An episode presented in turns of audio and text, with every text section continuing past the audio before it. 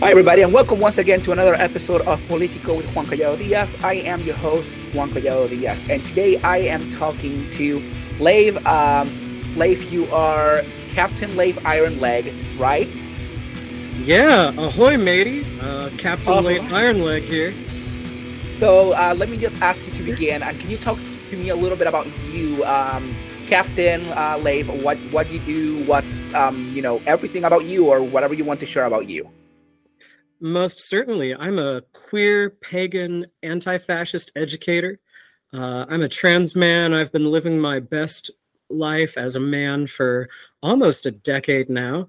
Uh, I kind of got my start um, actually in opera and early music uh, back when I was in high school and pursuing my college degree. Uh, I got a degree in classical music performance and early music, uh, that is to say, like music history, Renaissance, Middle Ages. I did a really weird niche uh, capstone thesis project about how the Black Death changed religious and secular music throughout Europe. And uh, of course, predictably, did absolutely nothing with that, kind of job hopped and uh, basically just did as much career work as I needed to in order to make my anti fascism happen. Anti fascism is my passion and my purpose. And uh, I've been a member of a lot of different leftist organizations, um, been involved in a lot of different niche hobbies. I always come back around to anti fascism, though. Yeah, which is the reason why we're uh, here today. So let me um, with that, jump to my first question, which it is: Can you define, uh, explain anti-fascism?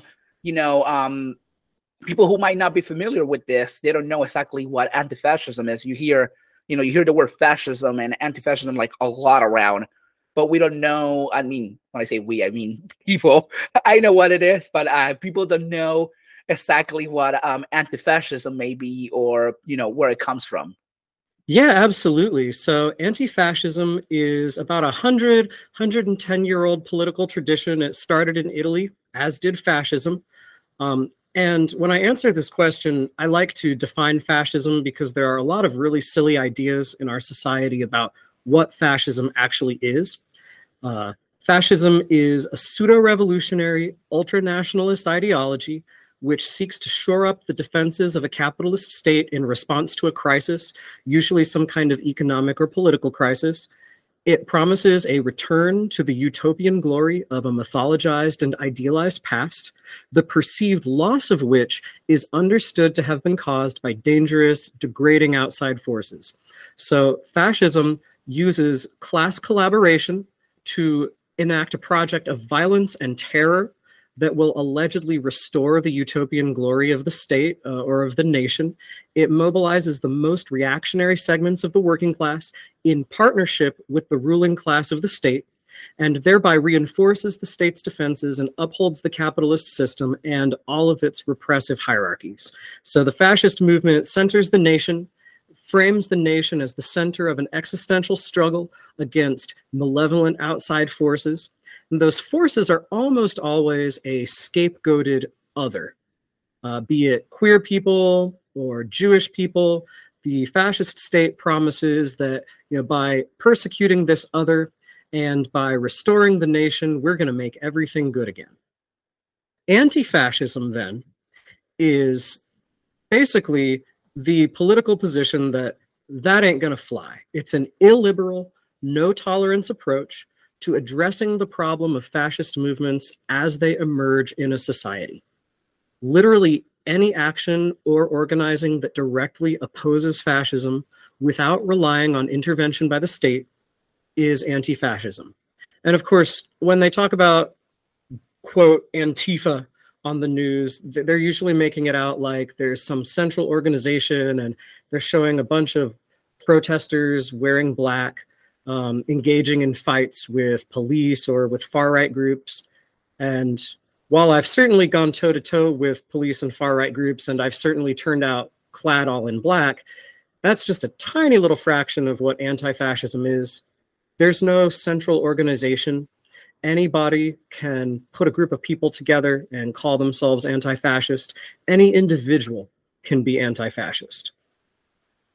Yeah, and I know, like you know, with the Antifa thing, um, I and I'm pretty sure I have seen you in it. There is this website called the Antifa Watch. Um, yeah, I I made it to it myself. Uh, I have three different profiles because every single one of them has something new. They have one with my middle name, one with my first name, um, first last name, and then one with my full name.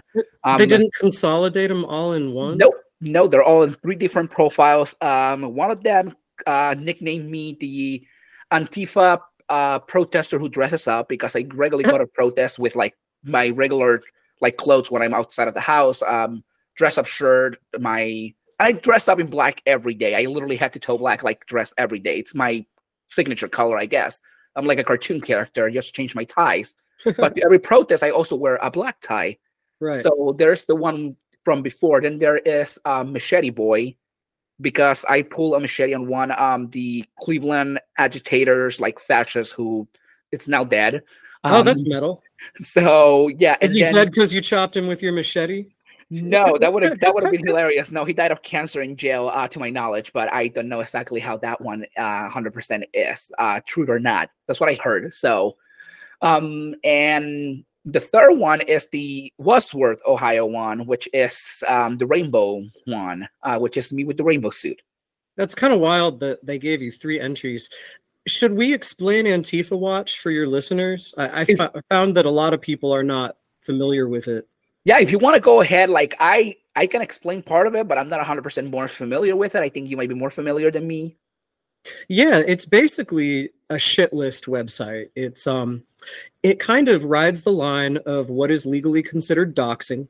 So they um they're not technically a doxing website because they don't give out certain information that isn't public, uh, such as addresses, but it's basically a doxing website without going all the way to technically be doxing. It was started uh, in 2020 in response to uh, basically in response to the BLM protests that kicked off in May and June. Uh, I'm kind of amazed that I didn't end up on there after my arrest in 2020, but at any rate, they so a bunch of right wingers purchased this domain, Antifa Watch, and they just started keeping a record of anybody they could get info on who was arrested at a BLM protest, who has self identified publicly as anti fascist. If you've been arrested at an anti fascist thing, or you've been arrested at a BLM thing, or you have been charged with any anti fascist related activity that the state considers criminal, you're likely to end up on Antifa watch. And when I got arrested uh, pertaining to this issue with Wadsworth, that was when they threw my info up there, along with my dead name and um, some pretty wild accusations. But the the whole goal of it is to well, it's twofold. It's to incite stochastic violence against the people who are listed, and also to kind of shame and frighten people into silence. So when I got out of jail from this really brief arrest, and my, one of my friends told me that I was up on this website, I kind of thought to myself, "Oh, they're expecting me to uh, to hide and be scared now that they've done this." Okay, challenge accepted. I'm going to be so loud they're going to regret ever messing with me. Well, I'm and, not gonna lie to you. Uh, the first the first time I made it was like right in 2020. Like I was right on the Antifa side. So it's freaking hilarious. I made it to there like right after the protest. And I wouldn't be surprised if they had like photos of like 12 year old me probably protesting in Rochester, New York for Black Lives Matter. Um, I wouldn't doubt that they have photos of me like all that and call me like uh, like an Antifa since black since back then, like way, way back.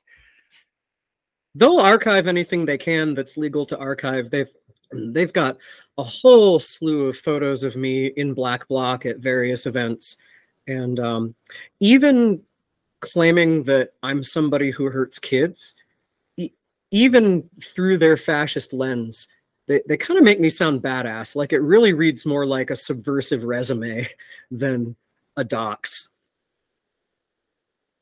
Yeah, it's close to um not really close to it, but it's kind of like I don't know if you ever heard of the Canary Project.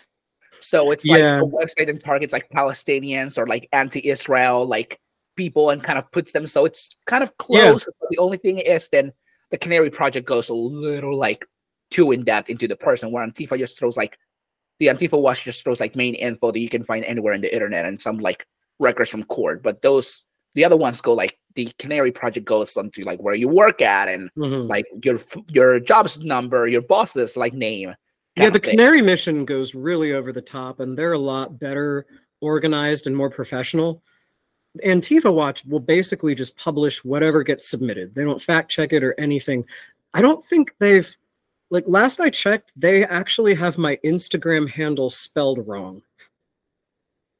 Yeah, I think they have like I well, I have a couple of Instagrams accounts. I'm assuming they have like probably one or the other, but yeah, that's the Antifa watch. Um, and you know, like we both made it um during the Wadsworth like situation. I also made it to theirs as the last uh record and they have of me. They have great photos of me. Um that's actually where I got all the photos that I posted online. So Yeah, Funny story. I got a ton of the photos that I use on my personal website, on my socials. A ton of them are photos that the Fash took of me. Like, okay, I I'll- know I'll that like this, free this photography. need to be photographers.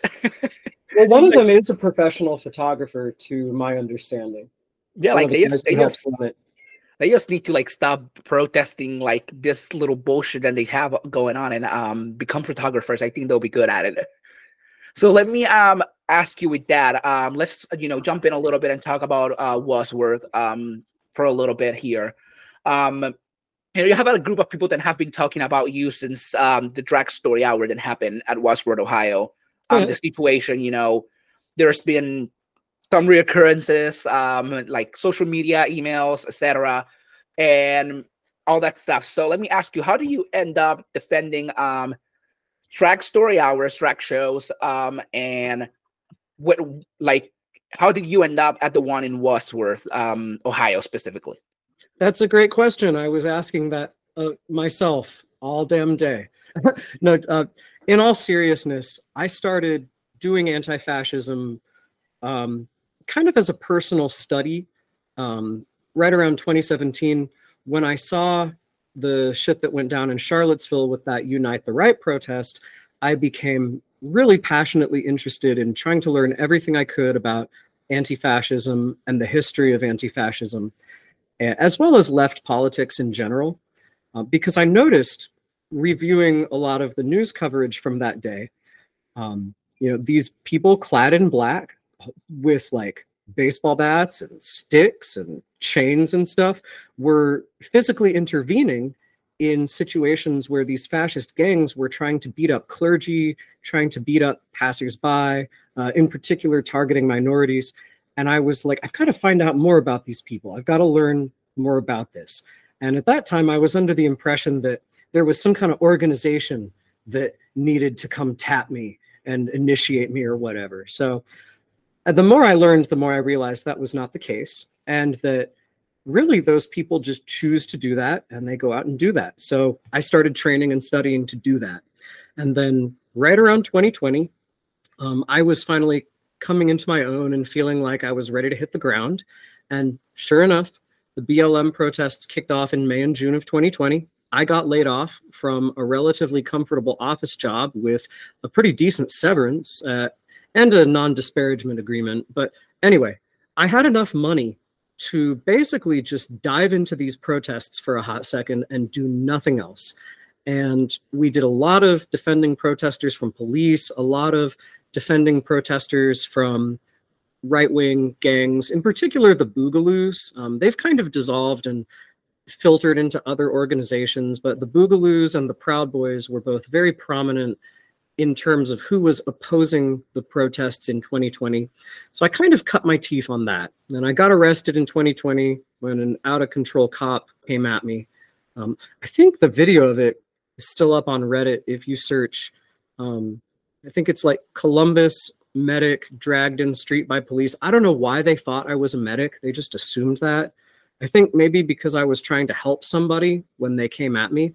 But either way, once I was arrested and you know met some people inside the jail, spent three days kind of cooling off and making new friends on the inside, it really solidified my politics and not just my commitment to my anti-fascism, but to leftist politics and subversive politics in general. And from that point on, uh, I basically just adopted the old slogan of anti-racist action, which was where we go, they go. And pretty much anytime I heard about fascist activity, I would try to do something to mess it up, which usually ended up in me and whoever I could get to join me, uh, dressing up all in black and hitting the ground running. And then that all kind of came to a head in Columbus in December of 2023. No, excuse me, December of 2022.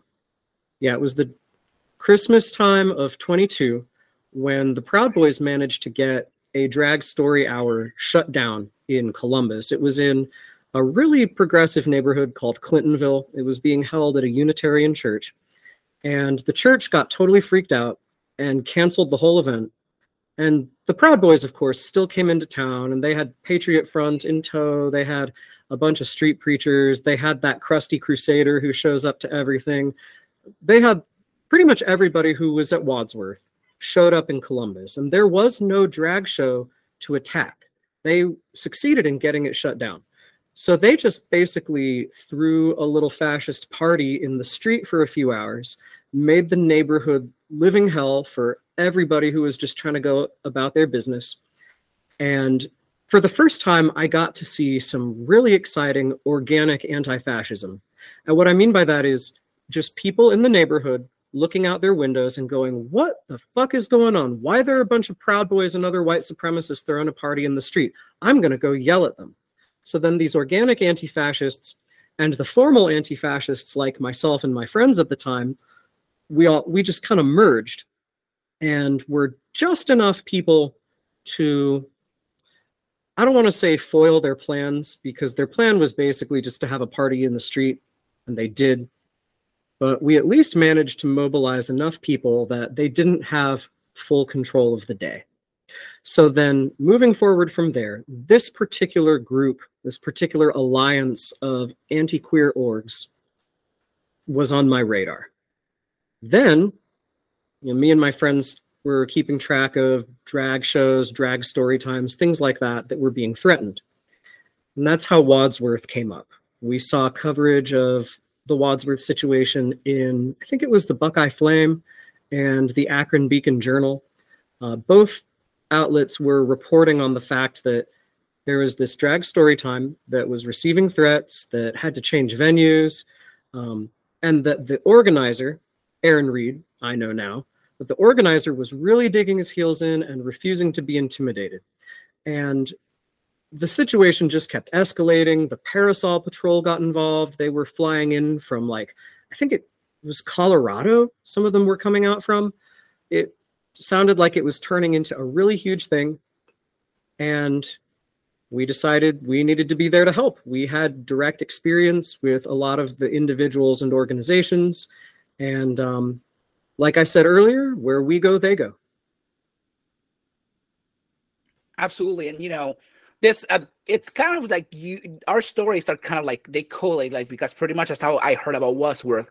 um then i had aaron contact uh someone that i knew and that person contacted me and then i got involved um constantly and that person now i'm pretty sure was on the opposite side he was a former or he claims he was a former book boy um um, they're now called the Fiesta Boys, I think, or whatever racist was name. That Zach? That was Zach. Yes. Mm-hmm. Um, so whatever they, they want to call their um their little group. Um, so and you know all these groups were there. I did I never expected um you know in mid 2023 I never expected to see Nazis, KKKs, like whatever they call themselves, patriots, but they're really not. They're just a bunch of fascists um, and you know, they're all literally the same, just in one area. I was like, holy shit, I never expected to see this. And I don't know if you ever seen um I'm really huge with comics and superheroes and stuff. There's this comic called Crisis on Earth X, which is Earth X is pretty much Nazi populated, like they win World War II and whatever, and they like the Nazis pretty much take over. And there mm-hmm. is um the Ray, which is pretty much a freedom fighter. Um, that first comic was uh, Freedom Fighters and the Ray, mm-hmm. and they pretty much just fight. And I was like, shit, this is gonna be like one of those scenes. When I arrived there and I see like these people arrive, I'm like, fuck, like everybody's gonna start. I got crazy, and then the Nazis arrive, which is like, holy shit! Like I never thought I would see swastikas and Heil Hitler people mm-hmm. like in 2023. I was like, I heard of neo Nazis, never thought I would see them in person. I mean, and nonetheless, Ohio, like Ohio, it's in between liberal and like you know a little bit of a like conservative, but mm, it's interesting you should mention that because like when you look at the history of fascism, I mean, first I want to point out that patriotism and fascism go hand in hand. It always centers the nation. I want to quote Mussolini here, literally the OG fascist. He said, um, oh shoot, where did I put that quote? Basically, he said, the myth of the nation is the center of this project. Everything else is subservient to it.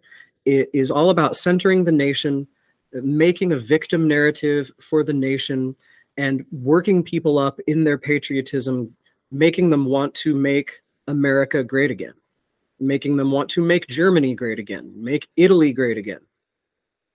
Exactly, um, and and then know... in sorry, um, in reference to Ohio in particular, Ohio is the perfect place for fascists to come in and recruit and organize, and it has become the fascist organizing hub of the Midwest. Like Proud Boys, Patriot Front, neo Nazis from all the other Midwest states and from New York and Pennsylvania all come and meet in Ohio because Ohio is in this really weird situation where there used to be a lot of prosperity here. We used to have a ton of factory jobs, ton of steelwork jobs, car and tire related jobs, really great fucking jobs where you could come out of high school, get a really decent salary, decent living, get a station wagon and a ranch house, and have your wife and 2.5 kids or whatever. All of that has fallen away. We're in a situation now where those jobs have either gone overseas or the unions have been busted, and people want an explanation. They want somebody to blame because most Americans don't have a solid class analysis to help them understand this is the ruling class that's doing to you this to you. This is the capitalist class that is taking away your jobs taking away your unions and making you suffer. People don't have that analysis so they become really vulnerable to ideas like it's actually the globalists who are doing this to you. It's the queers who are doing this to you. We have a scapegoat for you to blame for the degradation of the nation. You just have to help us go after that scapegoat that is exactly what they do. They have to find someone to blame for it, and they just look for the first person. And you know, like this is, you know, go back, going back to uh, Wadsworth. This is exactly what happened. They were looking for someone to blame, and they, and they just figured out, and uh, we were the people. So you know, we have heard the story from the media.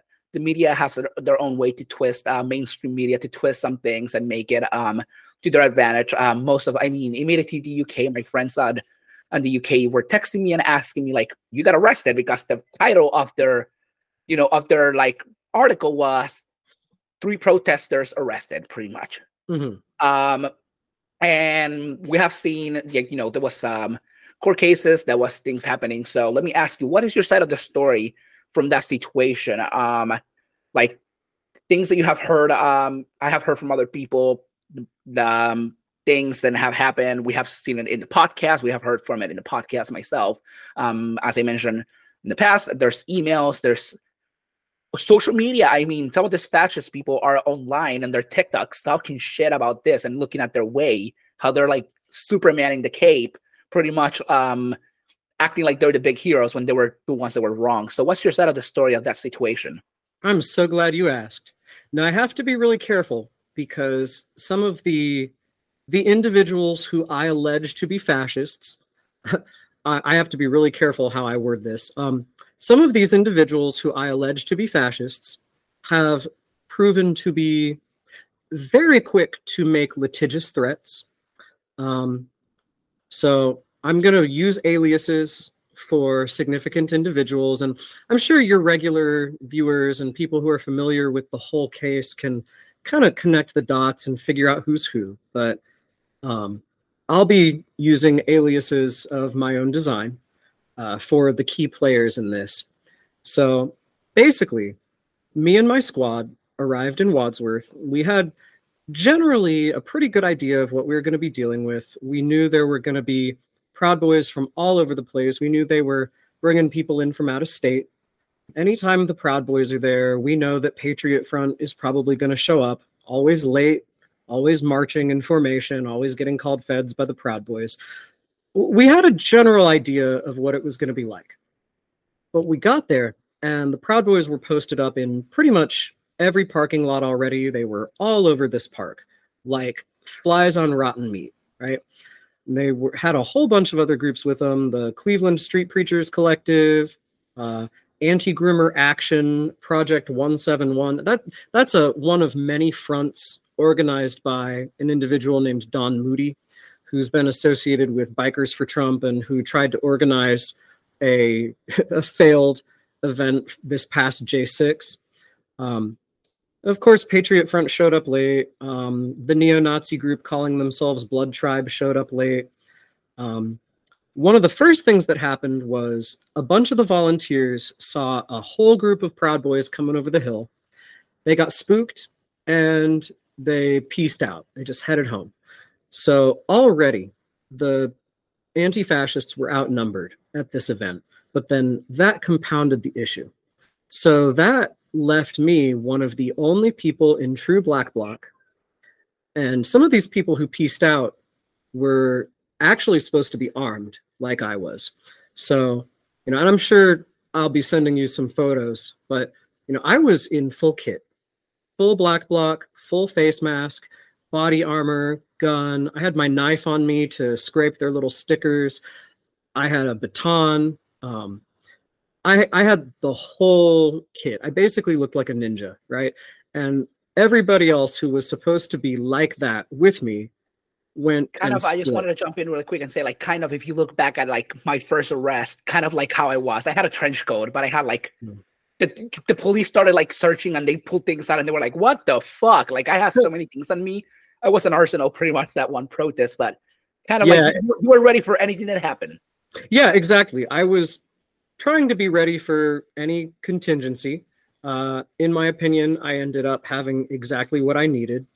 Anyway, the event kicked off, and it it was basically just a lady playing the guitar and singing to kids in a gazebo. And the, some volunteers surrounded the gazebo to try to create like a visual barrier so the kids and the performer could do their thing. And then me and some of the other folks who were better equipped and more experienced, like the Parasol Patrol folks, we took up the responsibility of trying to move people in and out.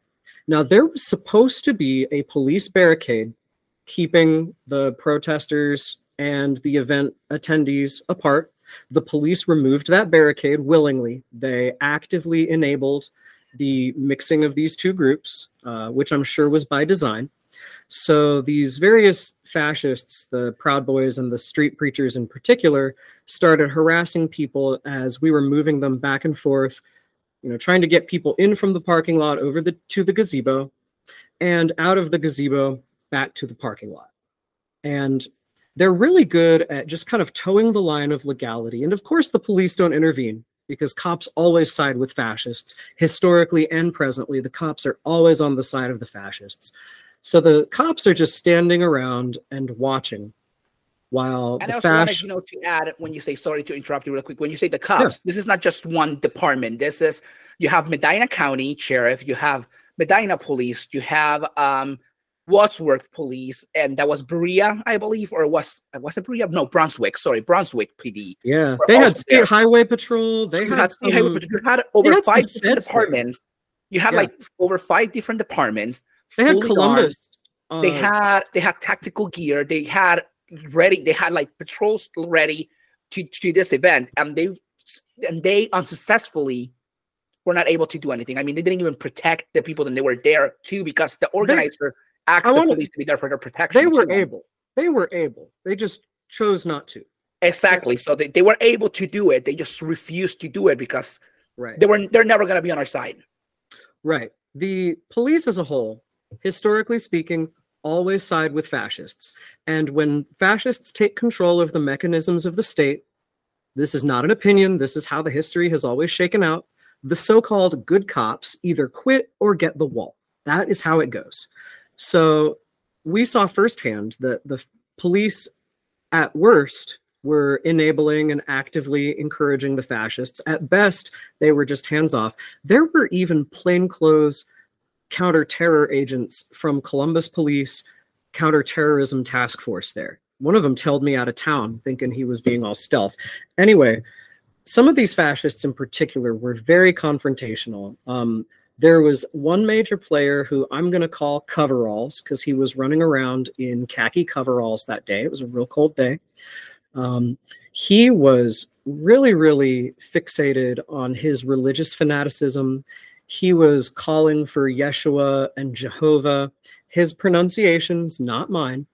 He was calling for his deities to smite us and you know to cast us into a lake of fire or some nonsense. At one point, he followed me and a guy I was escorting to his car for like 15 minutes, just screaming his religious nonsense.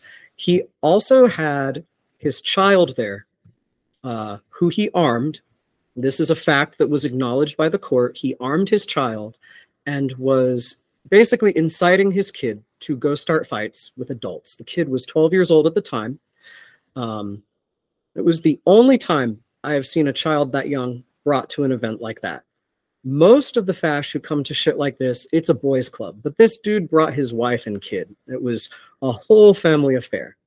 So he was very fixated on my escort groups. That was um, family day for them. That was their like little family um family day, you know, get together and let's have some family uh quality time. Yeah, instead of going to the uh you know to the uh, a normal park or a movie or something like normal people, that came and did this. Then another major player was an individual that I believe was a Proud Boy, if not now, then at least at the time.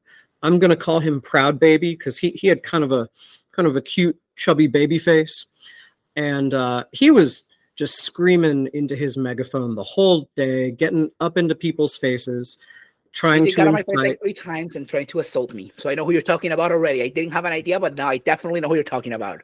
Yeah, I can show you a photo later, but I think you know the one. He he was giving straight up threats uh, he told me to hang myself a few times. Uh, he called for violence in a great many number of ways. Um, I had a feeling he was going to instigate some stuff, and I turned out to be right. Another major player in the whole affair turned out to be the individual I'm going to call Krusty the Crusader. Uh, he was the only person there dressed as a crusader. He identifies as a crusader, which you know that's fine i think that that is a sincere expression of his inner self by which i mean i think he sincerely wants to sack cities in the islamic world and commit all of the atrocities of the crusades all over again uh, that is my personal belief about what his shtick is i call him krusty because the dude smells like he died in the last crusade and has been decomposing since 1069 CE and then got resurrected by a necromancer and dragged his ass out to a drag show. And he doesn't even oil his armor to keep it in good condition. Like his chainmail is all rusty. I think Krusty is a great name for the Crusader. So these three are trying to start shit all day. At one a couple of points actually krusty straight up came up to me and was like i've seen you at things you look like a worthy opponent you look like a man who's skilled in the ways of violence we should spar and of course i'm like yeah i'm busy i'm trying to do very important unpaid work over here. And this guy is like six feet tall and obstructing my view. And got he got really butthurt when i was just like no no get out of my face. This all came to a head when to, to kind of bring it all back home to the point. point one escort group in particular was extremely vulnerable. We had a couple of parents and a whole bunch of kids. The youngest of the kids belonged to these parents. Uh, there were also some preteens who appeared to be there of their own volition. One of the parents was epileptic um, and as some of our listeners already know, I'm sure, for some folks, epileptic seizures can be induced by stress, uh, by panic. So, of course, it's causing panic for these folks that these fascists are pressing into our escort group, trying to start shit. One of the mothers later told me that she really truly believed these fascists were trying to kidnap her kids. The um, I'm gonna jump in there really quick for hmm. you. They only weren't trying. They they actually took the step to to almost one of them grabbed one of her daughters. So I do know the mother. I actually kept in contact with her because I was the one who brought her inside of the of the barricade and then mm-hmm. actually had an argument with the police officers about getting an ambulance in there and they were refusing to for her. Um yeah those those police were worse than useless. And yes that, the, like the, mom was really nice. She actually yeah, she was amazing to... amazing person and both of her daughters we're talking about little girls. I yeah. have to grab them both and run with them inside. Like i don't know yeah, where i got the strength to grab two like two kids. They you know probably like little around like four three years old but still like and like they try to, little. They try to rip her off her hands. I know the person who did it because I did put a report and the police did nothing. They took the baby off First. her hands. It's awful. Like the fact is so I and she had a couple attacks, like epileptic attacks, like at the time, and like um almost I think almost got a seizure too. Yeah, or, uh, she she experienced a seizure. The um the evidence one of the pieces of evidence that the police didn't destroy i'll get to that soon enough but one of the pieces of ev- evidence that was preserved was a security camera clip from the gazebo that was pointed right at our escort party and you can see her dog alert. You can see her go down on the ground. She had a seizure right there. So our escort party had to stop. The seizure very clearly was triggered by the fact that these fucking fascists were attacking us. So the escort party stops. All we can really do is like make a wedge formation around these folks and try to protect them. And fascists, of course, they always want to attack the weak. They always want easy fights they know they can win. So Proud Baby came in, stuck his megaphone in my face, tried to hit me in the face. I block him with my baton, right? He's coming at me like this. I block him. Then he picks up the megaphone and just brings it right down on my head. I'm seeing stars. I wasn't wearing my helmet like a dumbass. I should have been wearing my helmet. But anyway, I grabbed my mace and I sprayed the motherfucker right in the eyes and the mouth. So Proud Baby got a really refreshing drink of capsaicin. And, you know, he starts crying and vomiting all over his beard. And one of the other Proud Boys is rushing him over somewhere else.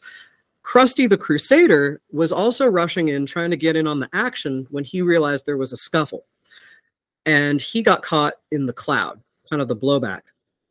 If and you look at so, the videos from Unnews to share, you can actually hear me yelling at him, like, you got what you deserve because you got on the way when you weren't supposed to be there. So you hear yeah. me yelling at him too, telling him. Yeah, and, both Status um, Coup and News to Share got great footage of him just like spluttering and pouring water on his eyes and being like, "Oh my god, I've never been nice before." Oh my god. Oh, he was crying. There's videos of Proud Baby crying too. So I think it's it was amazing. The evidence photos of Proud Baby, he he still has like flecks of his own vomit all up in his beard. He really fucked around and found out, man. The um I don't know much about him. Um, but you know, I do allege that he was probably a member of the Proud Boys. I have not seen him at anything since. Um, that's all I know about that. But so at that point, Coveralls is coming in and threatening people again. And Coveralls started alleging that his 12 year old had been maced. So the 12 year old is just standing there. He's pocket checking the weapon that his dad gave him. The dad, Coveralls, is waving a pepper blaster that is indistinguishable from a pistol in the heat of the moment. Negligent design, in my opinion. But they start yelling at the police, "Oh, that that little Antifa maced my son. You better arrest him." I'm standing my ground, telling the police, "Uh, you need to get some EMS in here right now." The police actually deleted the body cam footage of me sticking around and making sure this person got medical attention. The police deleted the body cam footage of the incident itself, um, which is actually a Brady violation and should have gotten my whole case thrown out. Um, But at any rate, I was dazed as hell. I was literally seeing stars. And th- this is where I really screwed up. I gave the police a fake name, and it was so obviously fake that I didn't even really think they were going to take it seriously. I thought they were going to be like, oh, come on, stop fucking around or we'll arrest you. What's your real name? But they didn't, right? So I'm just rolling with it because I didn't know this at the time, but I had a concussion. I really needed medical attention that I should have sought. And that is probably my only regret from the day is not wearing my helmet and not getting medical attention for the concussion. Um, but to my absolute shock, the police did not arrest me on site. I thought for sure they were going to arrest me, they were going to shake me down, take all my shit. They didn't. They let me get in my car and ride away. Um, the one guy uh, who I'm pretty sure was Columbus counterterror, uh, he followed me for about two minutes. It was really easy to shake. Um, and that I'm pretty sure that's how they ID'd me using my license plate and you know also voice and eyes, my biometric info from my arrest in 2020. Um, but to kind of bring it all back around, Krusty the Crusader and Coveralls both made a big deal online, huge stink, trying to allege that I had maced this child. And the story got wilder and wilder. By the time it made it to Antifa Watch, they were claiming I maced an eight year old. Um, they made a couple of accusations that I was a child groomer, uh, threw out some other names, and unfortunately took those down. I would have loved to sue them for libel, uh, but I think they figured out that they were giving me the perfect opportunity. Long story short, I just kind of jived and kept living my life for the next few months. Then I'm just living my life. Wadsworth is in March, mind you. And at the end of July, I get pulled over and dragged out of my car and told that I'm being arrested on an active warrant from Wadsworth. I was like, what? That, that took him a while. In the in the intermediate, I had had Columbus counter-terror agents show up at my door and leave their business cards. I had had Columbus police like detain me for stupid illegal reasons, claiming it was illegal to flyer in public spaces. They were very clearly fucking with me, trying to get me to escalate my situation in the meantime. I guess eventually they figured out I was smarter than them and wasn't going to give them the rope to hang me with and just decided to file the charges. Long story short, I got hauled in in July on three counts of assault and one count of falsification. So the assault charges were one for the 12 year old who was never maced, one for Krusty the Crusader who literally ran into the cloud himself, one for Proud Baby who fucked around and found out, and then the charge of falsification because I told an idiot cop that my name was Leon Stalin. And this dumbass motherfucker didn't realize that was a fake ass name until he looked it up later. So I took an L uh, walking into a falsification charge. He took an L admitting in a public document that he didn't realize that was a fake ass name. So uh, we both took an L. I think it's a fair cop. The three assault charges obviously were bullshit, right? Because Ohio is supposed to be a stand your ground state if you fear for the life of yourself or another person, if you have reasonable cause to fear for human life, you're allowed to defend yourself with lethal force. So I had coveralls waving this pocket mace at me that I thought at the time was a pistol. I had Proud Baby who had just hit me in the head with a blunt force instrument, which is what the megaphone became when he chose to use it as a bludgeon. I had fucking Krusty the Crusader running in here with a sword on his belt, dressed like he's go- he's ready to ride off to the Holy Land. In my opinion, under the letter of the law, I would have been within my rights to empty both of my mags into Proud Baby right then and there. I did not because I couldn't be sure of what was behind him and it would have just caused a firefight. That's why I chose the mace instead. Um, but by the letter of the law, I should never have been charged with assault. By the letter of the, the law, the only actual crime I committed was falsification. But when it comes to dealing with anti fascists, really, when it comes to dealing with anybody, that the state doesn't like. The law binds you but does not protect you. So they chose not to interpret the law the way it was written. They chose to, they basically decided, oh, actually, stand your ground doesn't apply to trans anti fascists. And they charged me with assault. and uh, lucky for me, my friends were ready to answer the phone and ready to drive up to Medina County and post my bail. And I spent less than 24 hours in custody. All in all, it was definitely the easier of my arrest experiences. And that's when the court case began.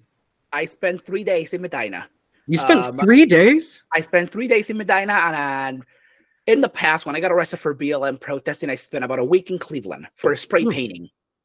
Yep, for an for an M4 that got completely dismissed like in a month. So yeah, yeah, they um, came down hard during BLM. Yeah, during BLM, they were trying to like get us out of the streets, and they released me the day before the presidential debate. So fuck them. They released me in the perfect time because I went straight home, took a shower. It was like 4 a.m. when I was released. Got like an hour of sleep, and right at five, at like or six, I was already out there, like getting ready with people to fuck the presidential debate as much as we could. So mm. but with that, let me I'd go back to us for a second here and ask you: Do you feel that the organizer, um, Aaron Reed, put any people in danger, especially children or like you know people that were in there going to his event? No, unequivocally, I think the fault for fascist violence always lies with the fascists. I think Aaron made some tactical choices that I would have made differently. His approach to organizing was different than I would have taken, but I don't think that was like his fault per se. He was operating on the assumption that the police were going to do what we are told their job is, right? As an anti fascist, I go in knowing the cops are always going to side with the fash. The cops exist to protect property and to uphold the various hierarchies of our society, right? Aaron Reed went in under the assumption that the police are here to protect and serve. And you know, I know that to be false, but I don't think it was his fault for operating on that assumption. Um, you know, it's nobody's fault that we are indoctrinated with false political consciousness in this country. Um, the fault for putting people in danger was entirely with the fascists and the cops and the other uh, forces in the town who I allege invited and supported them. I've heard a lot of criticism of Aaron Reed, and I think that under these circumstances, that's actually really unprincipled. I stand with Aaron, uh, even though I would have made some decisions differently. I think ultimately he did nothing wrong. So now I'm going to ask you relating um, David Williams, he's the council president for Wadsworth. And, um, you know, there's about seven council people, I think, at large. Um, um, if I'm correct, there was an election before this, or I think like during that time for some candidates in Wadsworth also then were part of this. Do you think um, city council, like the whole council pretty much, the mayor of Wadsworth and the um, staff members of City Hall had something to do with the situation? Um, did they have anything to do with the Nazis showing up, specifically Proud Boys? We saw like KKKs. Do you think they had anything to do with this specific like members showing up? Um, that's a really good question. I allege that the city did not want the event to go forward. Uh, I allege that the city knew if they did not issue the permit, they would be violating the First Amendment in a way that would make them really easy to sue. Um, I do not feel that I have the evidence to allege any names beyond the name Gary Fox. What I do have is evidence that this guy, Gary Fox, who is apparently a campaign manager for some city officials, um, this guy, Gary Fox, was in close communication with Aaron Reed, uh, mocking him and arguing about the event. Gary Fox was posting on social media, making it really clear that he's an anti gay, anti trans bigot. Uh, I have screenshots of Gary Fox in the fascist chats collaborating with Proud Boys and other fascists. I actually sent you a link to that uh, to substantiate those claims. Aaron Reed did give me permission to share those screenshots. in which uh, we'll read you some highlights here. In one of them, Gary says that nobody is gay and nobody is trans and that they just need Jesus. Um, in another one, Gary alleges that he prayed his own gay away. Um, there's a screenshot here where Gary is if just I'm straight up. I'm also correct. Mhm. Gary invited Aaron to his house, um, and Aaron mentioned this in his podcast episode that you can go and see. It's called Infamous uh, Wadsworth Story Hour. And in this podcast, Yeah. and Gary did invite Aaron to his house and inappropriately tried to approach Aaron while before this happened. So says a lot. my understanding, to my understanding, Aaron and Gary went to church together as kids, and you know it's a small town. They basically grew up together. Um, so I don't, I don't know any details beyond what was in that podcast. Um, but I know I've got screenshots right here making it really clear that Gary Fox is a self-loathing queer man who has decided to project that self-loathing onto the queer community at large. I've got screenshots here of him in direct communication with the fascists. So I can say at the very least, I can very confidently allege, based on this screenshotted material, Gary Fox did collude with the fash. It would not surprise me at all if there were other individuals colluding. The statement that was issued by the city, I, I included that in the file dump in that link. The statement that was issued by the city if you read between the lines, they're basically saying, we don't like this drag stuff either, but if we don't give him the permit, we're going to get sued. So they Sounds couldn't like- stop it through like official city. means. Yeah, exactly. They couldn't stop it through official means, so they went to unofficial means. Yeah, it sounds like like I, I'm reading the statement and pretty much it says like they understand the strong opinions and concerns on all sides of the event being a, being proposed at Memorial Park. That's where uh, the story hour took place. Yeah. We are listening and we are committed to making a decision that adhere uh, to the law and ensure safety of our citizens. They did not do that, and we have to be very honest and complete 100% with that. They did not Oh, yeah. ensure the like security or safety of any citizen other than the fascists on their side. Yeah, no, on the contrary, I can confirm they removed the barrier that was supposed to be keeping the event safe. They chose not to protect the event attendees. There are even interviews I've watched with some of the fash where different individuals on the other side are straight up saying, Yeah, the police removed the barrier so we could get in there and really yell at them. Exactly. So, yeah. So with that, let me uh, jump in and ask you: Do you have any regrets on that day? Any regrets at all, like with that specific event? I regret not wearing my helmet. I kind of half regret telling a cop that my name was Leon Stalin. Um, for everybody listening, don't lie to the police. It is a charge unto itself. It will get you in more trouble. If I could go back and do it all again, I would have worn my helmet so that I would have been thinking clearly. And I would have just put my foot down and said, I'll give you my info after you arrest me. Um, that's really the only regret I have. I don't regret driving 100 miles to help. I don't regret uh, macing a Proud Boy and making him cry and vomiting all over his beard. Um, that was pretty epic. No, I, That I was don't like- epic. I do have it was epic. that. I don't like causing people pain, uh, but I don't consider fascists people. So uh, yeah, fuck around, fucking find out. And uh, the Proud Boys, the Cleveland chapter in particular, has been low key obsessed with me since then.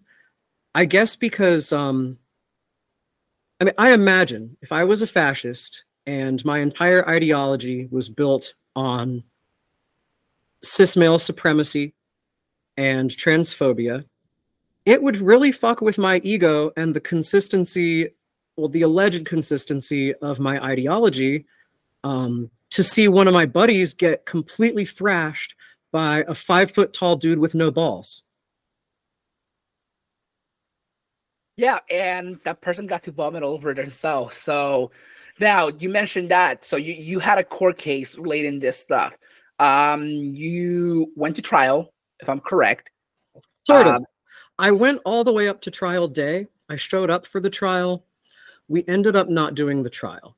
The the whole affair was a ridiculous comedy of was about to say comedy of errors, but like the prosecution did everything on purpose. It was a farce. It was a Kafka-esque farce, and it was a perfect illustration of the contradictions inherent in our court system. It was a perfect illustration of how courts exist to uphold the actions of dirty cops and to reinforce the the um, you know the ruling class's power. They treated me as though my gear was illegal.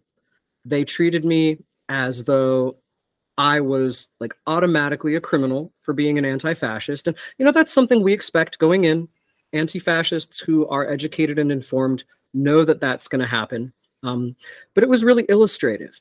They offered me a shitty plea deal. They wanted me to plea uh, to a couple of assault charges to have one dropped. And I made it really clear to my lawyer I'm not taking any plea deal that includes assault charges.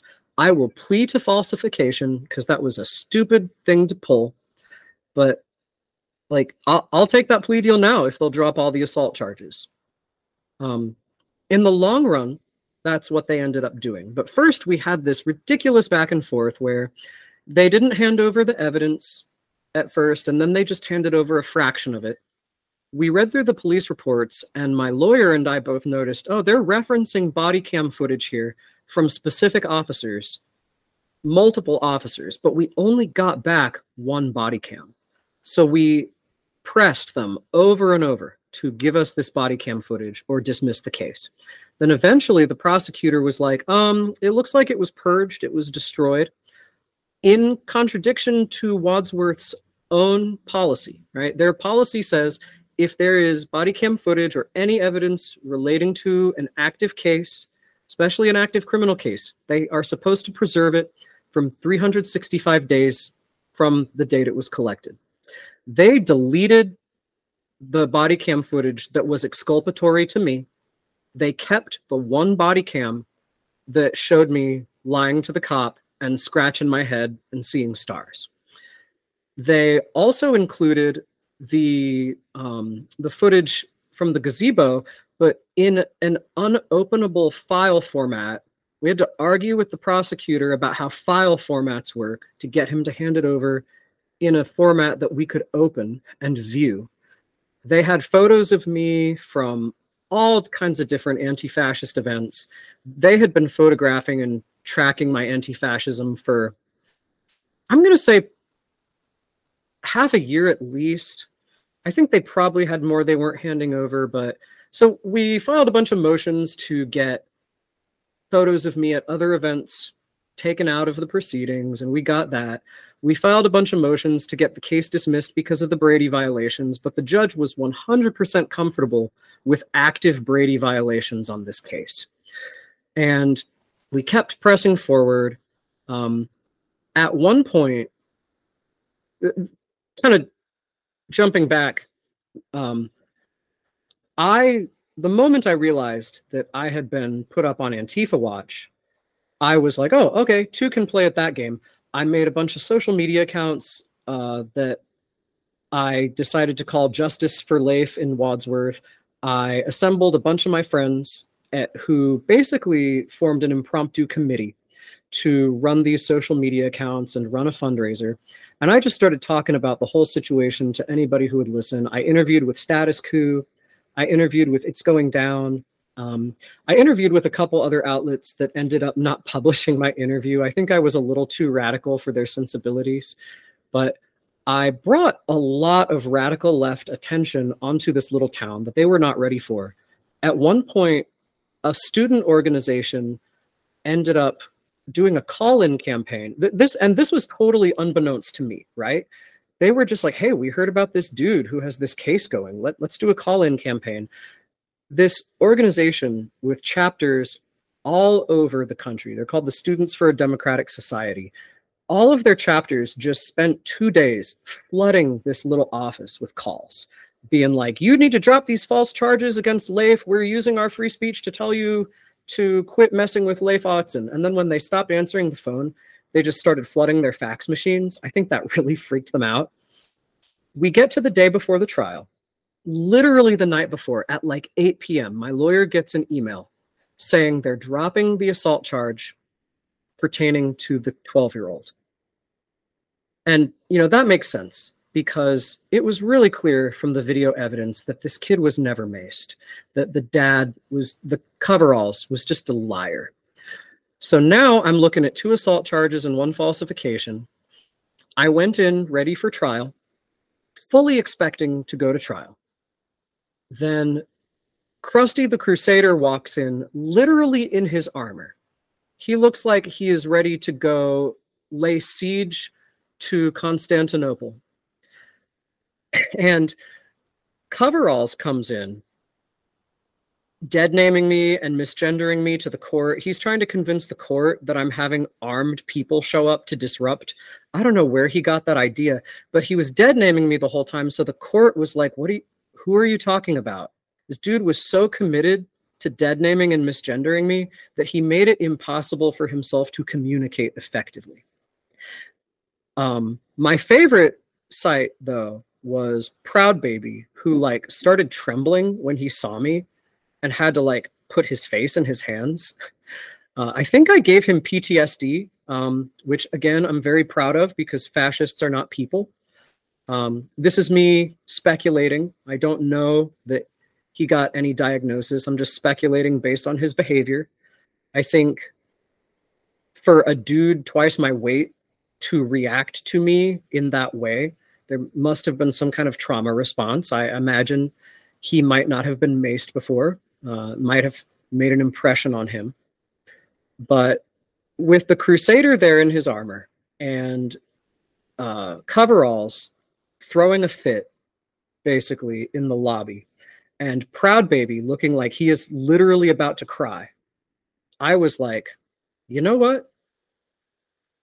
Let's do this. The jury pool looked extremely old and extremely conservative, but I was like, you know what? Fuck it. Victory or Valhalla. So, no sooner did I tell my lawyer that than the prosecution comes back and is like, hey, we're going to offer you the plea deal that you asked for all along. They dropped all the assault charges on the condition that I plea to falsification and disorderly conduct. Now, obviously, the fact that they pled the assaults down to one disorderly conduct is bullshit because this is a fucking stand your ground state, right? But in comparison, you know, a minor misdemeanor with a $150 fine it's a lot better than like the possible 90 or 180 days that I could have been looking at in jail, right? So, with that in mind, looking at the conservative looking jury pool and also looking at the 12 year old who is being literally yanked around by his wrist by coveralls, his dad. The 12 year old literally looked like he wanted to crawl in a hole and disappear. And I was like, he does not want to testify in this case. In fact, his daddy's probably going to thrash him if this case does not go their way. This is, you know, me speculating on the day of. Um, just based on the family dynamics. I allege that there is probably physical abuse in that household. Um, anyway, based on the fact that the kid was kind of a victim in the situation based on the fact that the jury did not look ideal and based on the fact that i was no longer facing any assault charges i was like all right you know what i'll take the plea they gave me a separate date uh, for a sentencing hearing in december i showed up um, it was very interesting um, the judge chewed me out for showing up in what he called riot gear um, which I found really irritating because if you're if you're going to go to law school and become a fucking judge, you need to learn the difference between riot gear and civilian body armor.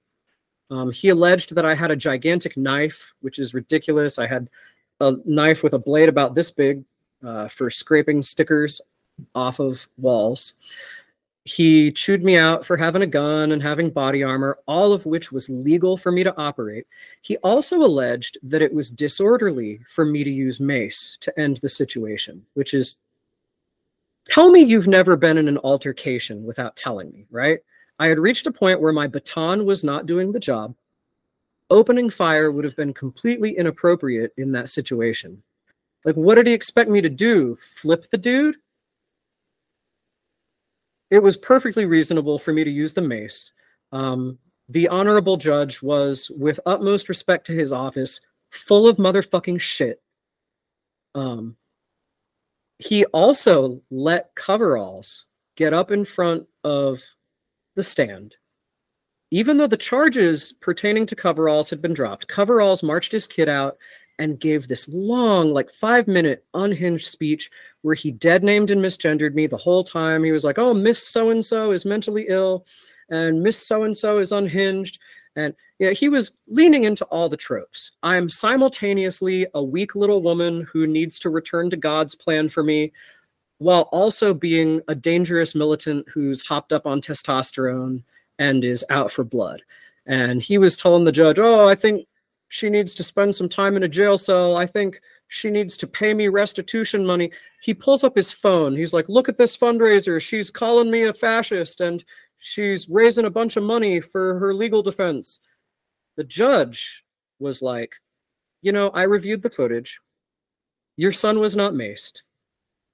He even elaborated on his take on it, which really surprised me. The judge was like, This part was actually reasonable. I was pleasantly surprised.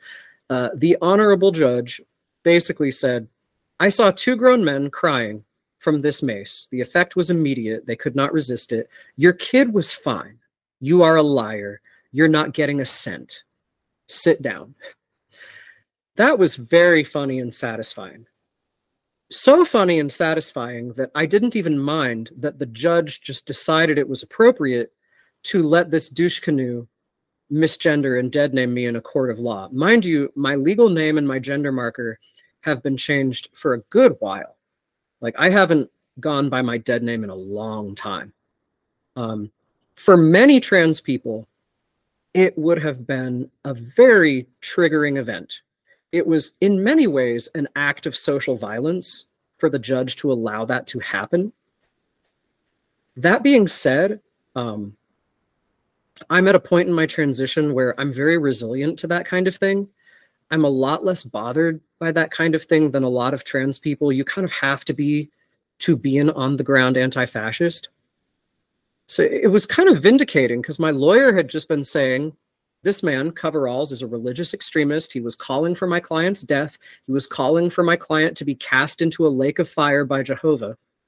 Then Coveralls gets up on the stand and says, Jehovah's going to cast you into a lake of fire, basically confirming everything my lawyer has said. And uh, just making himself look like an absolute nutcase. He really thought he was going to get money out of me. And I think that was the motivation behind claiming his son was maced the whole time.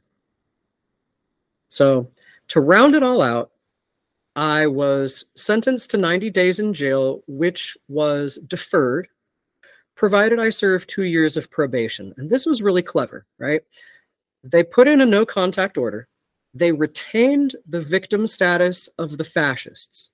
The court upholds that the fascists who attacked me are all victims. Proud Baby, the 12 year old, and Krusty the Crusader are all on this no contact order, which only goes one way. I can't contact them. They're free to contact me. If they would just let bygones be bygones. That'd be fine with me. I would just as soon never hear from any of these bastards again. And I do think the 12 year old, the, the kid, was a victim in this situation, though not in the way the court is pretending. But by upholding the victim status of these fascists, making it so that it is illegal for me to be at any event where they are at, the court has basically created a situation where I cannot do on the ground anti fascism in the state of Ohio for the next two years because Krusty the Crusader shows up to everything. And anytime uh, my probation officer made it really clear if I'm out in public, be it a protest or even just the grocery store, if Krusty the Crusader is there, if any of the fash are there, I'm supposed to leave. The burden is on me to leave. Um, they were not expecting me to be so good at organizing that I can be just as disruptive while never leaving my couch. And I have continued to be, and it is really, really grinding their gears. Um, but yeah, that's where things stand. I am on probation, and the fascists are big mad that they didn't get any money and I didn't do any time in jail. All things considered, I basically walked away with a slap on the wrist because the community came out for me in solidarity Oh shit! Speaking of the the community coming out, another thing I forgot to mention was that the court lied and claimed we didn't submit a witness list in time. They failed to deliver a whole bunch of subpoenas. They did not expect that all of my witnesses were going to show up voluntarily anyway. The Unitarian minister who was there showed out for me. The mom of the kids who we were defending showed out for me. A whole bunch of other anti fascists showed out for me. I had a bunch of witnesses on my side, and the court tried really hard to suppress them. Uh, didn't work though.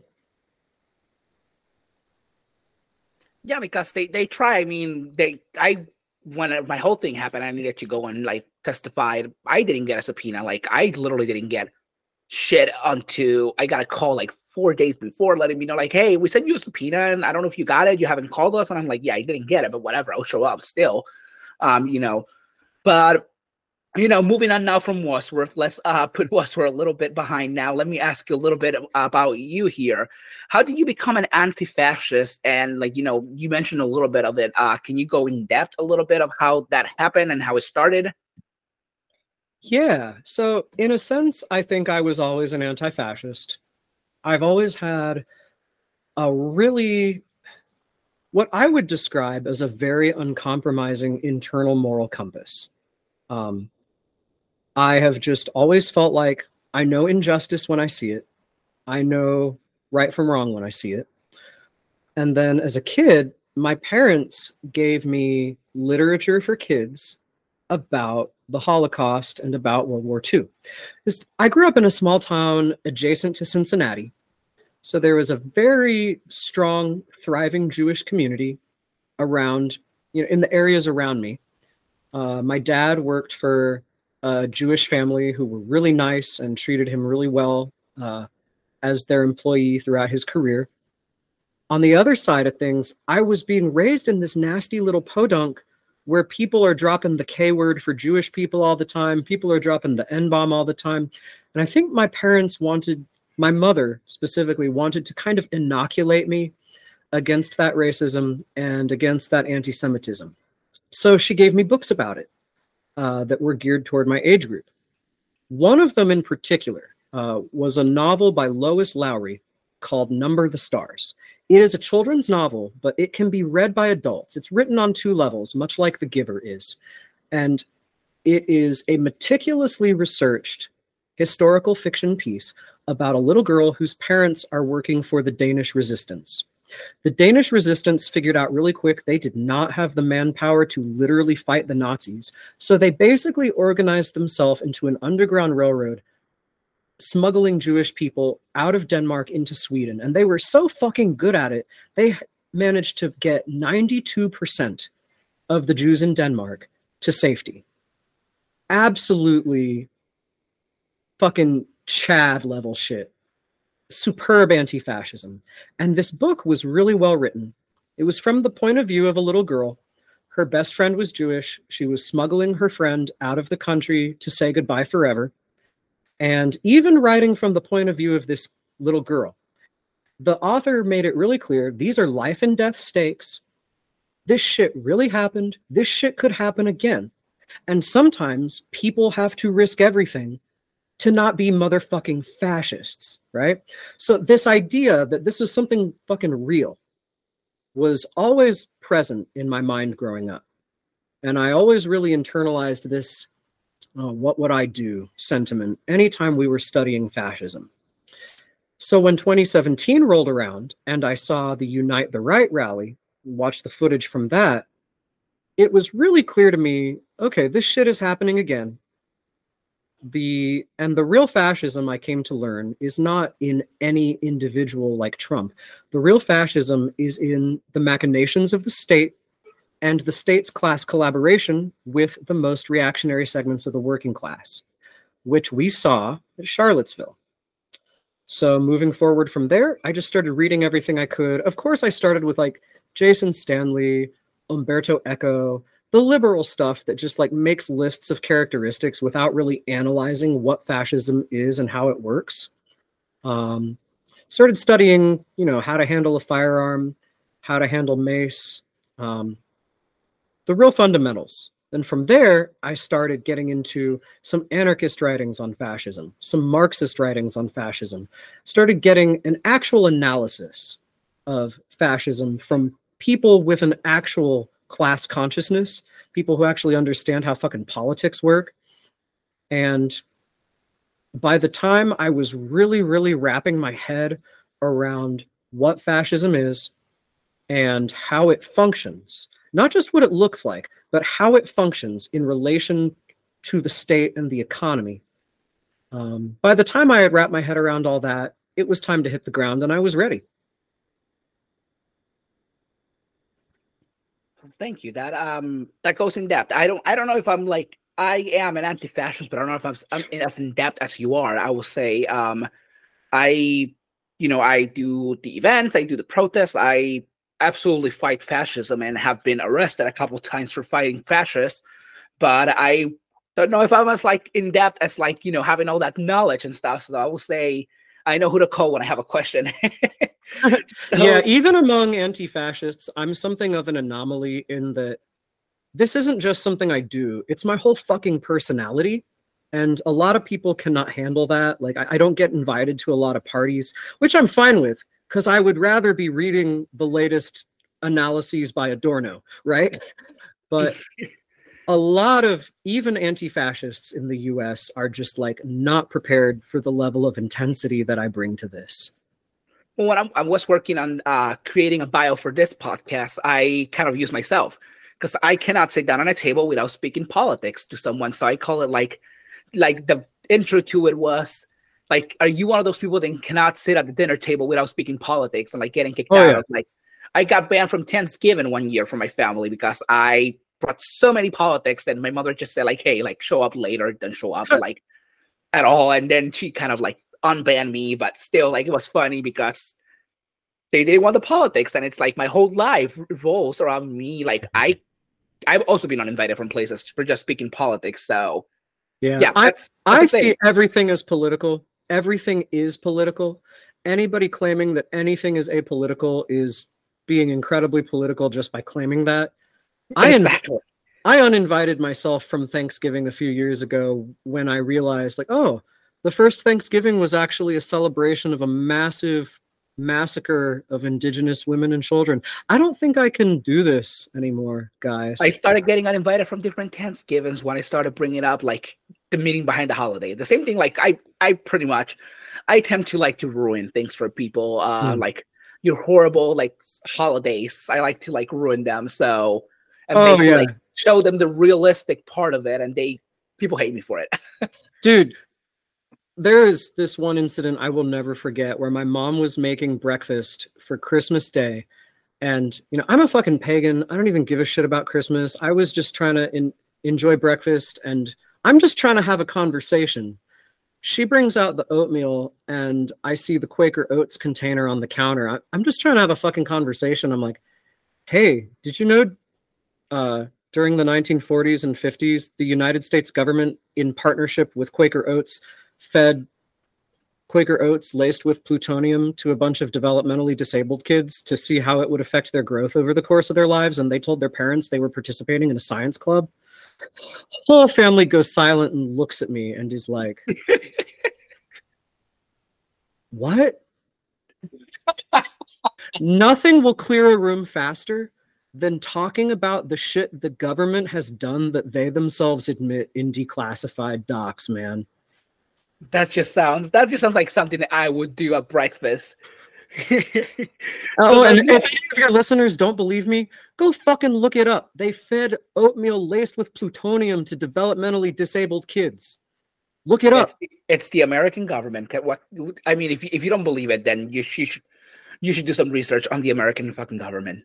and then you'll find it. So let me ask you, what are strategies that uh, queer anti-fascists use to combat fascism?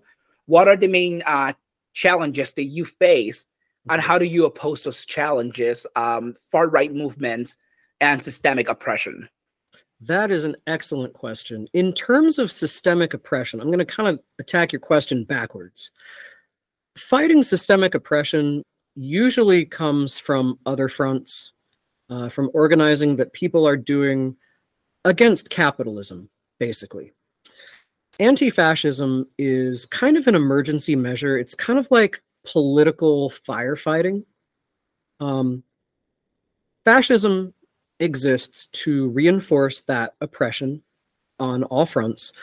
So, in a sense, we're kind of combating the oppression when we do anti fascism but only in the sense that a firefighter is pushing back against urban decay by trying to keep a fire from consuming all of Chicago, right? The um, real combating of systemic oppression can only happen through the dismantling of the state, through the dismantling of the police and the courts, the dismantling of the capitalist and imperialist system as a whole. Um, so the TLDR of that is you have to basically be an enemy of the state, be fighting the fighting to tear down the American lie, both at home and abroad. In terms of strategies we use, um, anti-fascism is a multi-front process, right? It usually starts like, hey, we're going to hit up this venue and let them know that they're platforming fascists and the community doesn't like it uh, we're going to boycott this bar. Uh, we're going to inundate this bar with phone calls because they keep hosting Nazi bands.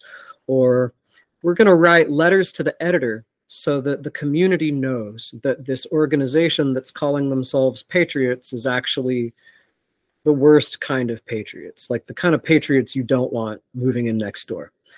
A lot of anti fascism happens from the couch. We have people who just record as much as they can find of what fascists are up to and keep it in a spreadsheet. We have people who just go around photographing fascists at events and putting it into uh, encrypted file dumps. That part you can't do from the couch. Um, the parts that you can do from the couch are the easiest parts to get people engaged in. Now, the challenging part is getting people to come out and throw down when all of that other shit doesn't work and the time comes to throw down. Because people don't want to get in trouble. People have all these ridiculous ideas that punching Nazis makes you just as bad as Nazis, you know. The one of the biggest obstacles we face is when the people hosting the event have the wrong idea about anti fascists and have the wrong idea about police. Um, using Wadsworth as an example, we were lucky in that Aaron Reed was glad to have us. We were facing an obstacle in that Aaron believed the police were going to protect and serve like they are allegedly supposed to do. Sometimes a venue doesn't want any anti fascists sometimes they'll be like, "Oh, you Antifa rabble rousers, stay home. You're just as bad as the fascists, and you're going to cause a scene." Um, when that's the case, we just show up anyway and don't ask their permission, and they almost always thank us later. Um, I have been to many an event where we were told not to come. We came anyway. We saved their fucking necks, and they thanked us and asked us to advise their next thing. Um, I've been to a lot of events where the the organizers were actively against us. We're coming out and saying, "You, you radicals, go home." Um, I think one of the biggest obstacles we face is the liberal leftist dichotomy that has liberals believing that leftists and anti-fascists are just like the other side of the coin of extremism. Another big obstacle that we face is people misunderstanding what fascism is and how it works. A lot of people think you can stop fascism by voting for the blue guy instead of the red guy. That's not how it works. Historically speaking, voting never stops fascism. I could go into tons of examples. If I do, I will soapbox all day. Um, a lot of people believe that fascism comes out and call itself fascist. A lot of people believe that fascism is going to look just like the movements of the past. A lot of people don't understand that the Proud Boys are fascists because they deny that they're fascist. They don't understand that fascist movements are always obscurantist, that fascist movements kind of they just lie. They straight up lie. They have in-group message and out-group message, and they're willing to lie to accomplish their goals. Um, to give it a TLDR, I think the ignorance of the general public about how our political system really works and how fascism really functions in relation to capitalism. That and queer phobia. You know, a lot of people just take one look at me and they're like, man, you're five foot two. You were assigned female at birth. There's no way that you could have any idea what you're talking about. There's no way that you could have any experience fighting fascists in the street. Um, I'm protected by double jeopardy on the Wadsworth situation. I can't get into a lot of other shit I've been doing. Suffice to say, um, people who fuck around with me find out and have found out and will continue to find out. But I have trouble getting even seasoned anti-fascists to take me seriously because I'm fucking tiny and because transandrophobia is real. uh, but you know, we power through and I've kind of reached a point ever since this shit went public with Wadsworth. I've reached a point where like I'll meet people and they've heard of me and I have a reputation and they'll be like, "Oh shit. I imagined you'd be taller." Uh okay, tell me what to do. That is hilarious. Um, I'm not gonna lie. When I did saw you on the call and I saw you in person, I thought the same thing. I I mean this in the less offensive way I can. I don't know how to put it, but I thought I definitely when I saw you in person, I was like, holy shit! I thought he would be taller. no, I get that a lot, and like, I've learned to interpret it as a compliment. I do think it says something about like our society's perception of size and masculinity and strength. Um, but on the whole, like if my reputation and the way I carry myself has people expecting a much bigger dude, that's that means they've built up an image of me in their head that is larger than life. And uh that's good. That means my deeds speak for themselves. There you go. So let me um now ask you. You know, you, you share how you how you join the anti-fascism uh, and groups like that. So what do you recommend for people who want to get involved in anti-fascist movements, but um are not able due to you know physical stuff, um due to disabilities, other issues. Mm-hmm. Um, they may not have the transportation. They might not be able to walk and stuff like that. How do you recommend for them to get involved, and what are the best strategies? Yeah. So if there's a physical barrier to participation, say you walk with a cane or you are homebound, there are still ways to get involved. Uh, there are people who monitor police scanner traffic during these events. There are people who just archive info on fascists and collate the data and comb through it for relevant info. There's always a way to get involved, and the vast majority of the work is not on the ground. Um, you know, you have your maintenance workers basically who make sure the fire code is up to snuff. Then you have the firefighters like me who come and put out the fire. We really need more people. Well, we need more people to do both. But if you're somebody who doesn't want to, you know, dress up like a ninja and go pick fights, I mean, I shouldn't say pick fights. I don't start fights, I finish them. Um, but if you're not somebody who wants to throw down and finish fights, there are tons of other ways to get involved. Uh, you can coordinate ride shares. You can give people rides the day of. Um, you can do public relations stuff. In terms of how to get involved, that is the hardest part because anti fascists in the United States are understandably a very paranoid bunch. Um, you know, the legacy of COINTELPRO is still with us. People are very concerned about getting infiltrated by bad actors.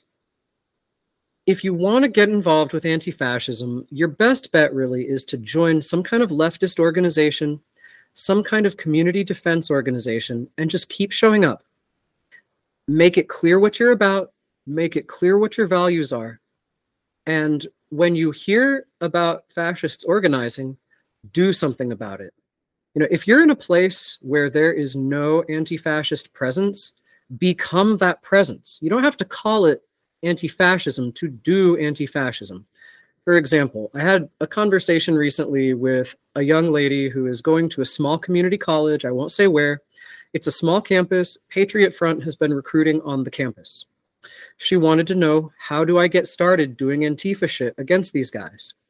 I told her, keep track of where they're putting their agitprop, see if you can spot them, see if you can get footage of them, you know, dox them, out them as fucking fascists. Because there is no action against fascism that is not justified. Um, ruin those motherfuckers' lives if you can. The other side of it is call a meeting, like call a campus meeting. Don't you don't even have to call it Antifa. You can just say, "Hey, this is an open public meeting for concerned citizens because Patriot Front is on our campus and that is not a good thing. So let's have a meeting about it." And if there is no anti fascist presence on your campus and you do that, boom, now you are the anti fascist presence. Good luck. You have a circus to wrangle and a ton of clowns and monkeys, but uh, it's better than sitting around and doing nothing. It's going to be drama. It's going to be work. You're going to be tearing your hair out most days and wondering, why the fuck did I get into this? Uh, but then you'll have those days where you get to mace a fucking Proud Boy straight in the eyes and throat, and it's all worth it. Absolutely. And, you know, talking about this, um, I don't think um, this is like a question real quick. So January 6th, you know, they were celebrating um the proud I don't know if to call her a proud boy. Was she a proud boy, proud lady? I don't know exactly. Um She was um, a QAnon fanatic. Ashley Babbitt is her name. Ashley Babbitt, yeah. Fuck her and may and may she be burning in hell. Um so you know, you were part of the organizing for that um the anti-fascists uh, show up in there. You put it on your social part media. of it. People I put it up. all together. People, I got the intel. I brought the intel to the community. I said, here's what we're going to do. Are you all on board? And it fucking worked.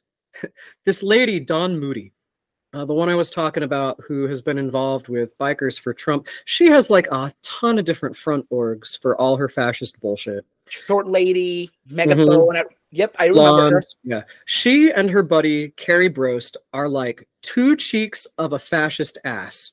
They organize together, they move together. They planned this thing claiming, oh, it's a memorial for Ashley Babbitt. And uh, I guess it's their holiday now to celebrate their failed coup. Um, one, these people don't know how a coup works because if you don't actually seize the means of production and the, the mechanisms of the state itself, you're basically just having a tantrum in the halls of government and making a mess. Um, anyway, they've decided it's their holiday. Um, so yeah, I just called up everybody I knew and was like, "Hey, you want to come fuck with their shit?" I know, and they, they, they took our Latino holiday. That's regularly uh three wise men's day, and Latinos celebrate. That's like their holiday, January 6th. So I was like, fuck, now they're now the Trump the Trump supporters are taking our holiday days. Is that the is that the celebration where the um like the reenactment goes door to door and people like sing a song and get turned away? So that no, that one is uh Christmas Eve. That's how they celebrate like Christmas Eve.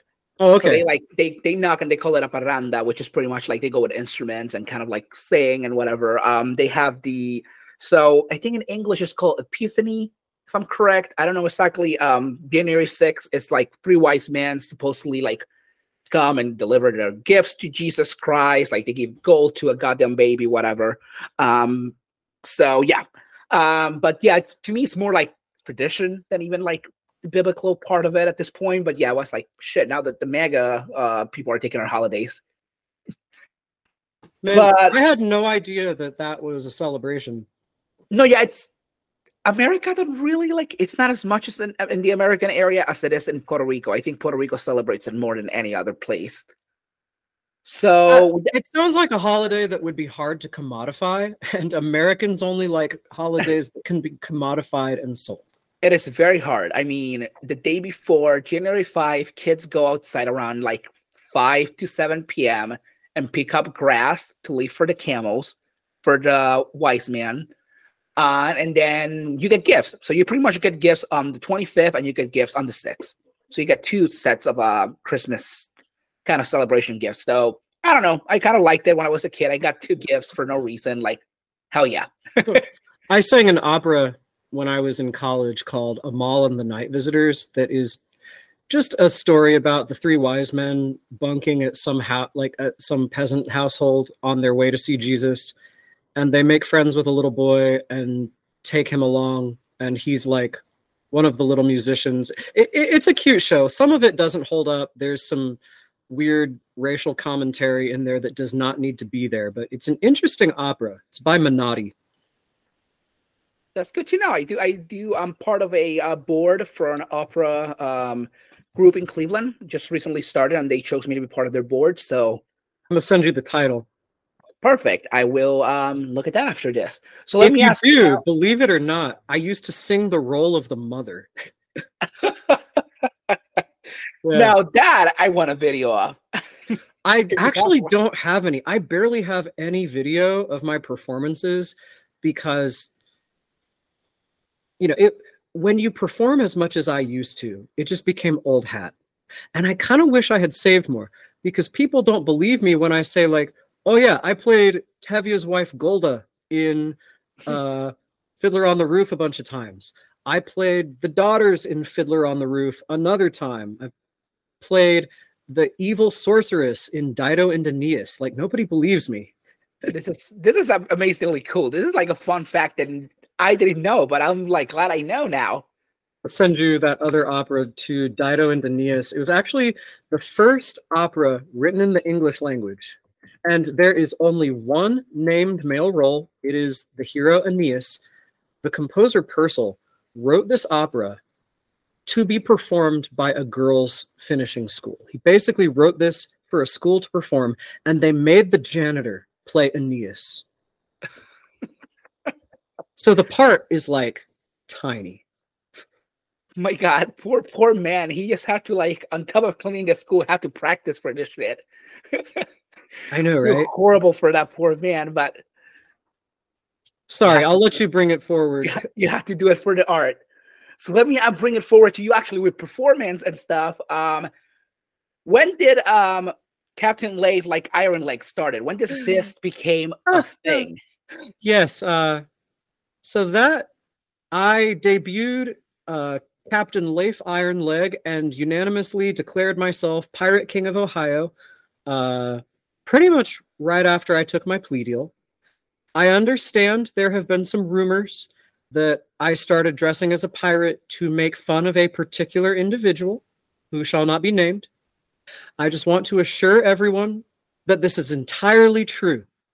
And I never intended it to like become an ongoing kayfabe. But when I started this gag, you know, I already had a bunch of pirate clothes tucked away because I was a feeder kid who never threw anything away.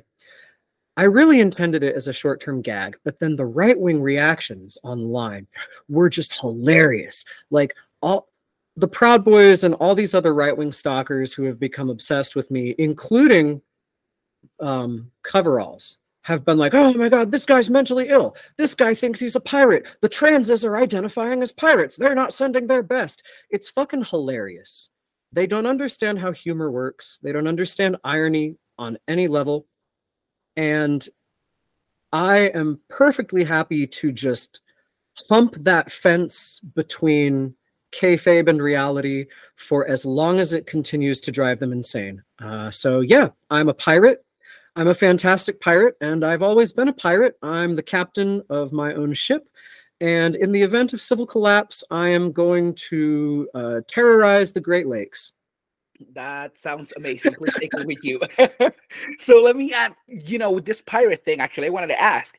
You have mentioned in the past to me that people have even supported it. Like you have had like people text you, send you gifts. Uh, like I think one of your hats was also like a gift, which is gonna be the hat using the thumbnail of this uh episode.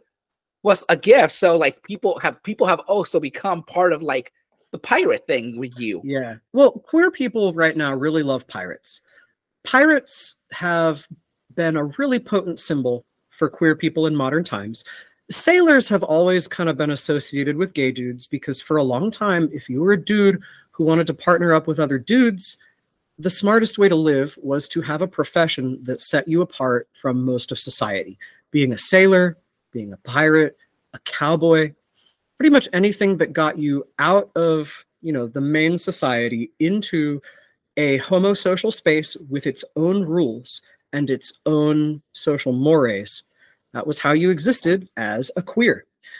If you look back at the history of pirates that we have at least written down that has been preserved, there were a lot of individuals involved in piracy who we might describe as flamboyant gays, who we might describe as gender nonconforming. We don't know how these individuals understood or expressed their own identities per se, but queer people today very much see ourselves in these historical fixture, uh, figures and in you know the fiction of pirates. I think what is most potent for me at this moment, and what is most potent for a lot of people who have reached out to me about it, is that in a lot of the United States, they are literally making it illegal to be trans. They are making it virtually illegal to be queer. They want to push us out of public life. Some people are even calling for the eradication of what they're calling transgenderism. The the rhetoric is really just Weimar shit. It is Nazi propaganda repackaged for fools with Twitter. So a lot of people are feeling like their very self, their very identity is making them into an outlaw. So people want to see themselves in some kind of positive outlaw. Now, obviously, we know pirates were doing a lot of cruel and brutal shit. They were, you know, holding people ransom, killing people, uh, sinking ships. Um, they were also, in some cases, freeing entire ships worth of enslaved people. In some cases, pirates were costing companies and crowns the modern equivalent of millions of dollars. The piracy that we think of when we think of like the golden age of piracy was really coming into being around the same time capitalism was coming into being.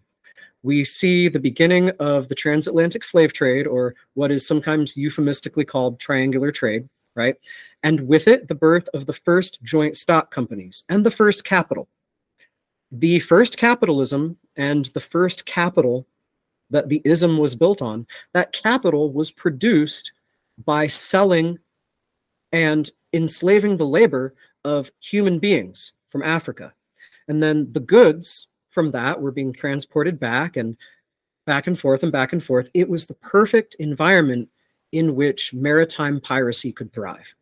And in some cases, pirates established whole republics, short lived and kind of messy, but they were experimenting with egalitarian forms of self governance in the spaces from which the state had retreated. You had Nassau Port, for example. Both the English and the Spanish, who were the two major maritime powers at the time, they kind of pulled out in the same way that the Roman Empire pulled out of Britain. And in that power vacuum, the fucking pirates moved in and they made a little republic for a while. And uh, it didn't last long, but it was really fucking cool. And I guess the TLDR is pirate history is queer as fuck, pirate fiction is queer as fuck. Queer people are both literally and figuratively being made outlaws. So we might as well enjoy it. I the mean, more look, people reach out to hmm? oh, sorry, uh finish finish up. I'll yeah, sorry. Finally finishing the thought. I, I know I'm a long-winded guy the more people reach out to me and say that the pirate shtick is funny and or meaningful, the longer I'm gonna keep doing it. And I'm having a blast. Absolutely. And I mean, I was gonna say, like, you mentioned two things and got me immediately thinking of the gayest like singing group, Village People. They yeah in the Navy, which in the Navy. It's the gayest song that there could ever be. Um, I mean, it literally is about it. Um, and then they had in the YMCA, they literally had different groups of like dressed as different men, there are Mhm. regularly the ones that are around other men. Yeah, mentioned those two every in head, character. the first thing that came was the village people. Yeah, every character in the Village People is a, an archetype that features prominently in macho, masc on masc, gay fantasy. I think if they change up a couple of those archetypes, maybe do a Viking instead of a native chief or something like that, you know, maybe a leather biker instead of a cop, maybe a pirate instead of a cop. Maybe you know we need a revival of the village people. Uh other singers hit me up.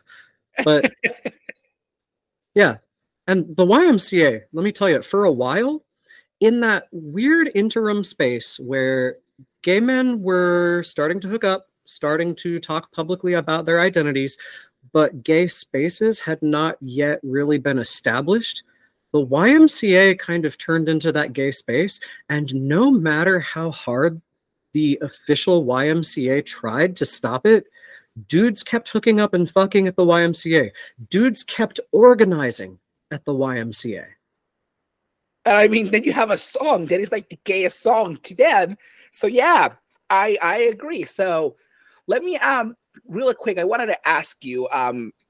I had some emails while um you know in the past we recorded an episode and we had to put that backwards for a little and I had an, and I had an emails. email um, to me, and I regularly don't do this. I regularly don't ask questions that are sent by people, but I thought this question was hilarious, and I wanted to just drop it in. Um, it is on you to answer. You don't have to answer. I want you to know. Um, the individual, I am assuming, it's um the person that we refer to as coveralls. I think you refer to them. Um, coveralls. Yes, coveralls. Uh-huh. Um, yeah, coveralls has been like totally obsessed with me. So I will tell you that they did not dead name you in this uh, specific email. So I was very surprised.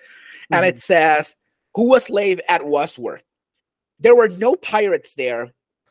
She, well, they say she. Um, I'm by the way, I'm quoting. I'm Mhm. not uh so she is you're- open you're about being trans. Read it verbatim.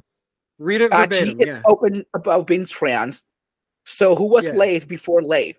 Why do you went? What? Why do you go FTM? So as you mentioned before, you you actually gave me for the first time this in my head. I wasn't even ever aware of the this term existed. I'm not very aware of the uh, acronyms, but female to male, I think it's the FTM that you told me earlier. So Yeah, it's kind of an outdated term. Not everybody likes it. Some trans people embrace FTM, which means female to male, or MTF, which means male to female. Some people resent those terms. I think for a lot of people, MTF and FTM have taken on the connotation of porn categories because, well, when you look up trans porn, that's usually how it's categorized. And uh, have you ever heard the, anybody say, do you have your own porn category or are you privileged? I have not, but holy shit. Do I have my own porn category? I don't know. Is there a one? There is, category? yeah, if you go on Pornhub, there's a whole category for Latinx people. There is a whole category for Black people. There's a whole category for specific situations involving people of color and queer people. Do you know I'll tell you what, and I think I mentioned this to you about Pornhub in the past. I don't know if it was you or someone else, but Pornhub uses the colors and the Proud Boys use. And the primary, the first ever, They do? I thought Pornhub used orange. I gotta so look the them first, more. the first ever Proud Boys flag was actually a slight color of the Pornhub logo. They had like the same color. So Pornhub pretty much went publicly under uh, Twitter. I don't know if you. I follow Pornhub on Twitter. I'm gonna be very honest about this. They make the most hilarious tweets after Wendy's, um, and they share. Then they say like our most viewed this year was trans. Like our most viewed searches were trans, and the Proud Boys searched this, and this was like the emerge of 2020 when the Proud Boys were trying to like stop all this, like BLM and be racist. So Pornhub pretty much Mhm. made fun of them because the Pornhub logo used to be their slight yellow than they were using, and Pornhub changed it to a darker orange because they were rebranding right at that moment. Yeah, I'm looking at their front page right now, and I could have sworn it was always this orange. That being said, I'm not really a Pornhub guy. I prefer to just like meet people and have sex. there you go. Um, But so same, same, same. But um, I, you know, like that's the one thing. Like they made that flag, and so when I used to go to events during 2020, I used to carry a sign that says, "Have you watched your transport today?" And I used to just hold it behind like Proud Boys with their flags, Mhm. pretty much. well, it's interesting you And should mention that because photos. something I have learned in the course of doing this anti fascism, as my anti fascism has become more and more focused on defending queer events, because that's what the fascists are fixated on, right? We go where they go. I have found that transphobia and trans fetishism form a Venn diagram. And that Venn diagram is actually kind of a giant circle. Literally, like these guys who are obsessed with drag story times are frequently trying a little too hard to get into the drag story time. You know, these dudes cannot distinguish between a performance of femininity and a presumed solicitation of sex. These guys, when they think of a person being trans, they automatically think about people's genitals. They automatically start thinking about people's intimate bits and they fetishize our very existence. That's why a lot of them, like on the ground level, I could go on forever about like the intersections of transphobia and anti Semitism in the National Socialist consciousness and why this happens from the top down. But on the ground level, a lot of these dudes just think of us as a porn category. They think of us as inherently, automatically sexualized, automatically like a fetish. They think of us existing, being open about our existence. They think of this as like basically the same as, you know, people dressing up in leather puppy masks and spanking each other in public on the subway. Um, which apparently is happening in New York now, which is an interesting phenomenon. Anyway, the the Venn diagram of transphobia and trans fetishism is a giant circle, and it's mostly dudes who come up to harass these events. There are a few women, but it's like 90 95% men, and I guarantee you, I just speculating, of course, but I guarantee you there are like little brunch parties of ladies who are married to Proud Boys sitting around at home every time these events go down, being like, why are our husbands obsessed with drag queens? Why are our husbands obsessed with drag queens? I, you know what? I don't, I, I don't, I don't disagree. I think they're, they're, I think that's the reason. So It's funny you should mention the village people too, because when the Proud Boys bring out their stereo, they play a lot of village people. They play a lot of sea shanties. They run around with fucking yellow bandanas in their back pockets like they don't know that's a piss kink signal. They are some of the most homoerotic motherfuckers. they some really of these are. guys are there are a lot of masc for masc only gay proud boys and i don't know if you use Grindr but when proud boys are rolling into town it is really funny to pull up Grindr and just see who is in your vicinity there are a lot of proud boys on Grindr Another thing, they also use the same colors as Grindr. Mm. I have never opened the app, but I know the logo on top of my head. It's like the little cat looking thing. They definitely they have the same colors as Grindr.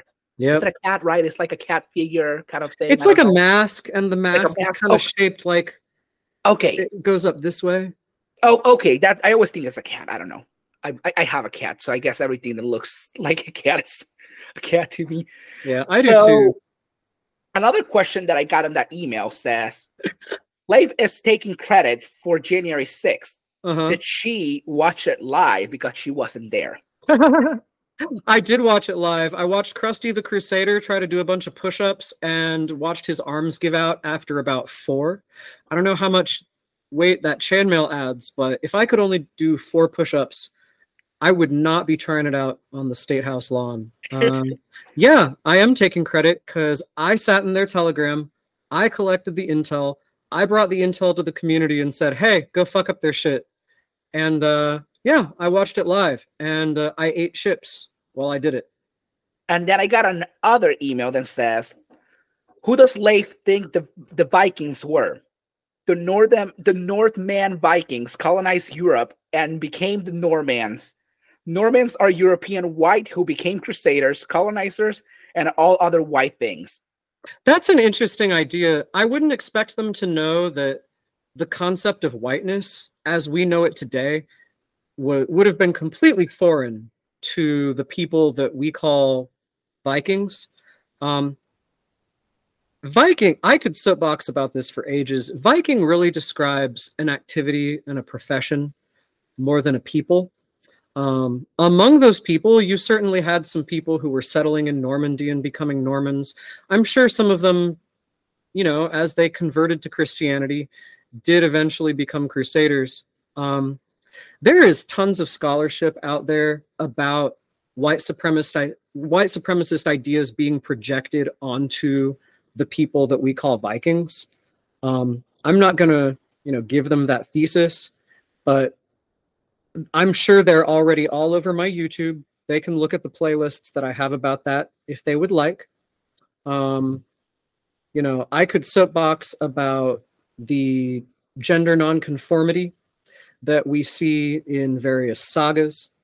I could soapbox about how the concept of whiteness as we know it today was basically invented to justify the transatlantic slave trade. I could soapbox about the fact that, you know, Viking Age peoples were so weird and clannish. They, they were, you know, they would look across the water and be like, oh, those people on the other side of the fjord are weirdos. We don't fuck with them. When, you know, to the outside, they would be indistinguishable to us. Um, but you know, trying to explain academic concepts of history and of how history is weaponized uh, to, you know, people like Coveralls, who I know is probably writing these emails.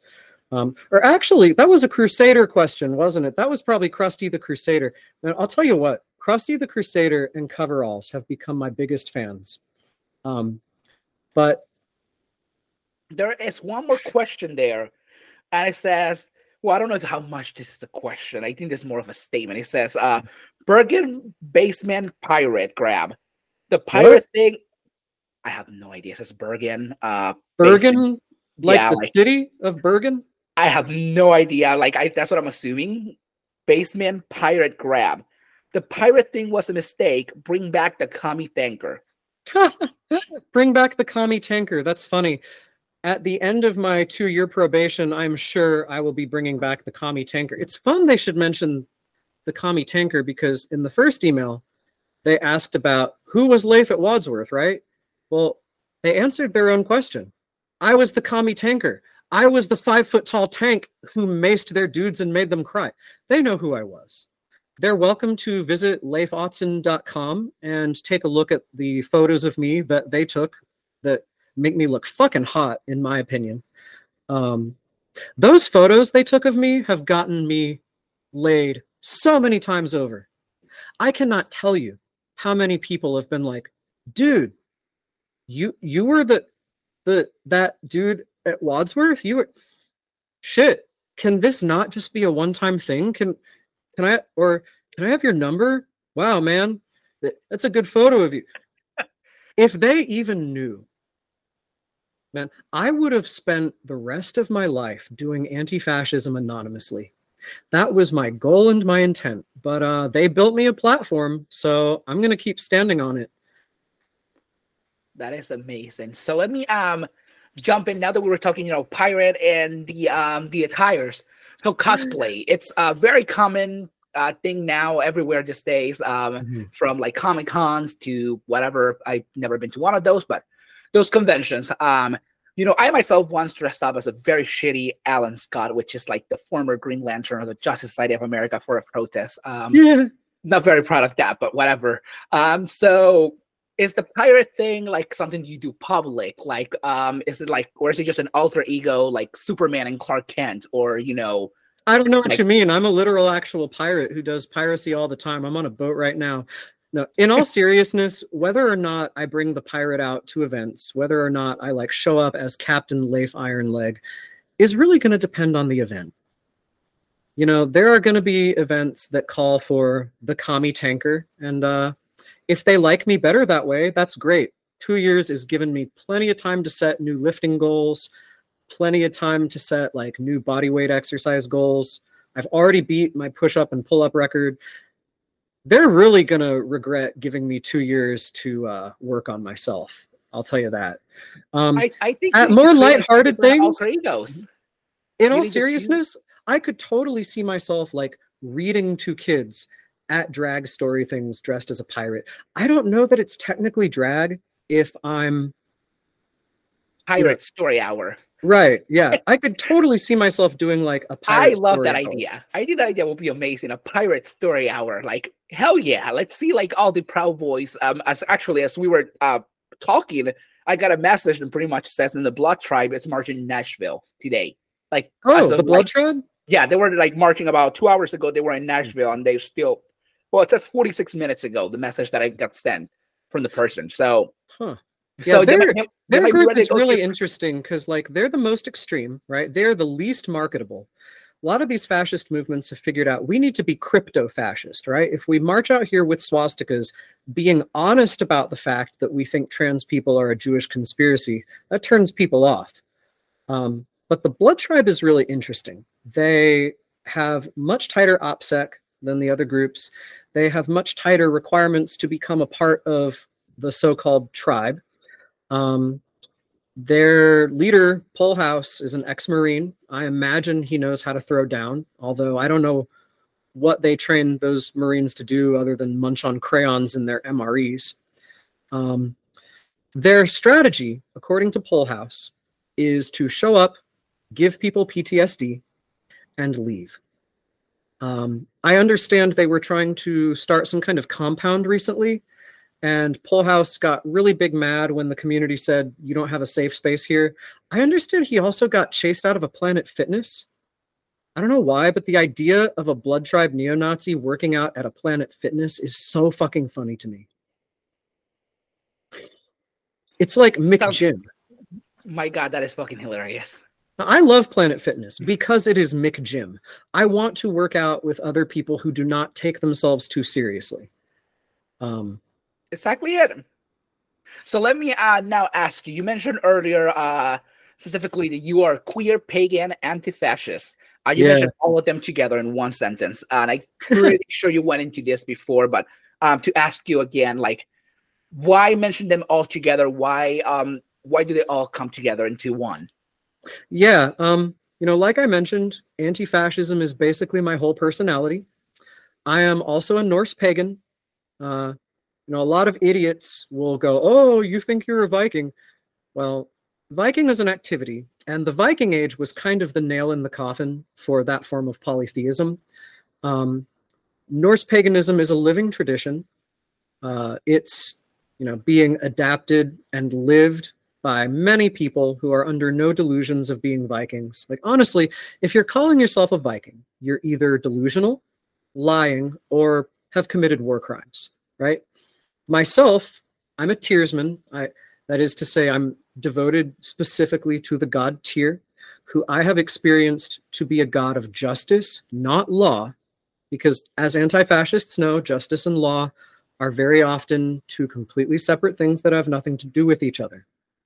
Um, I won't get into the mythological interpretations of it, but the TLDR is I consecrate myself as a human sacrifice to Tyr every single time I go out and do anti fascism, with the understanding that if I live, I will celebrate my victory to his glory. And if I die, hopefully, I will feast with the gods. So far, I have had pretty much only victory.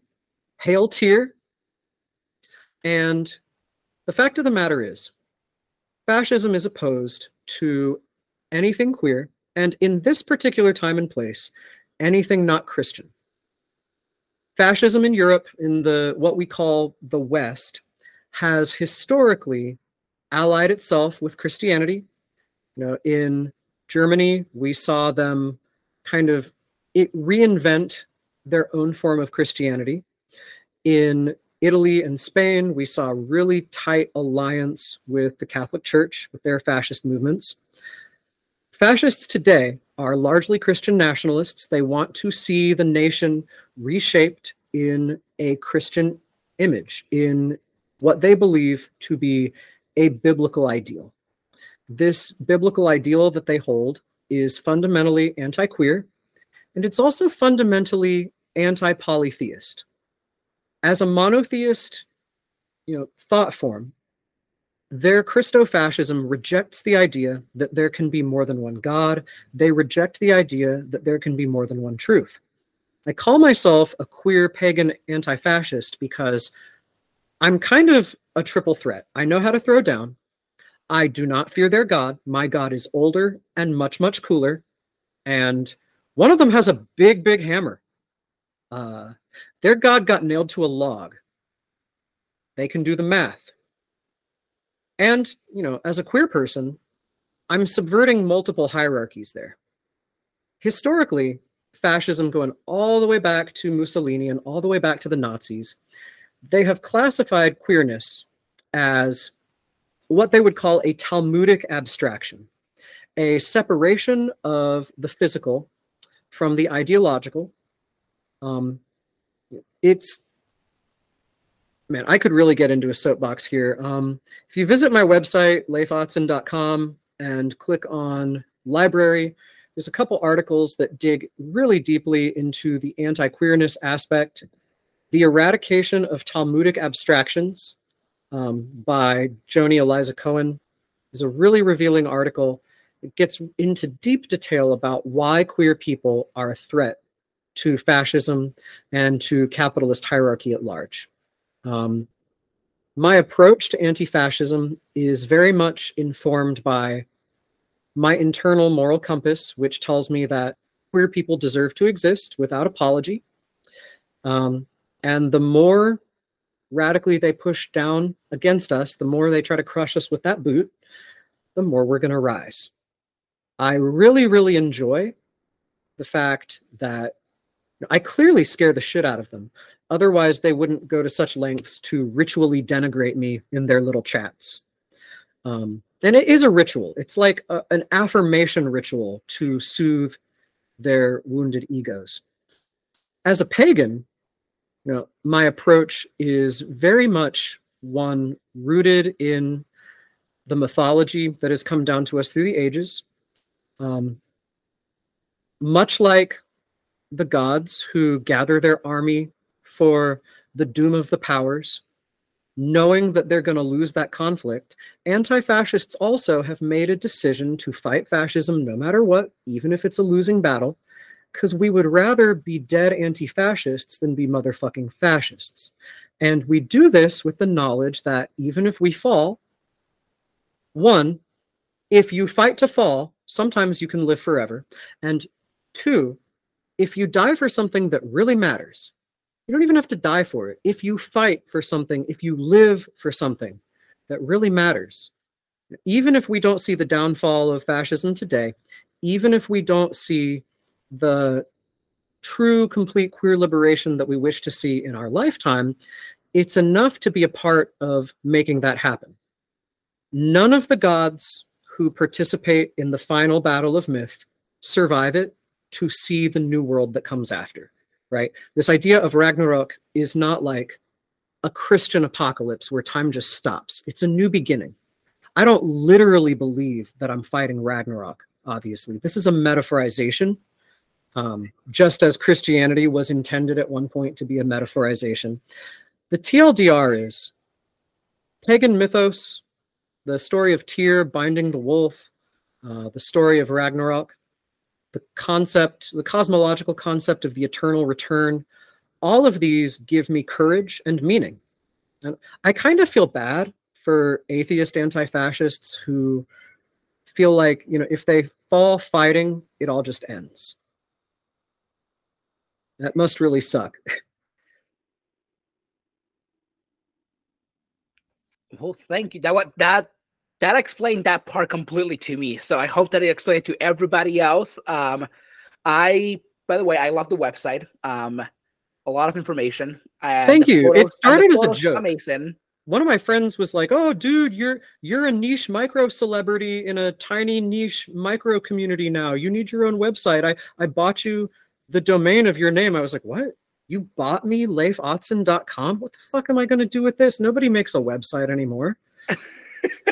but I've been having a lot of fun with it.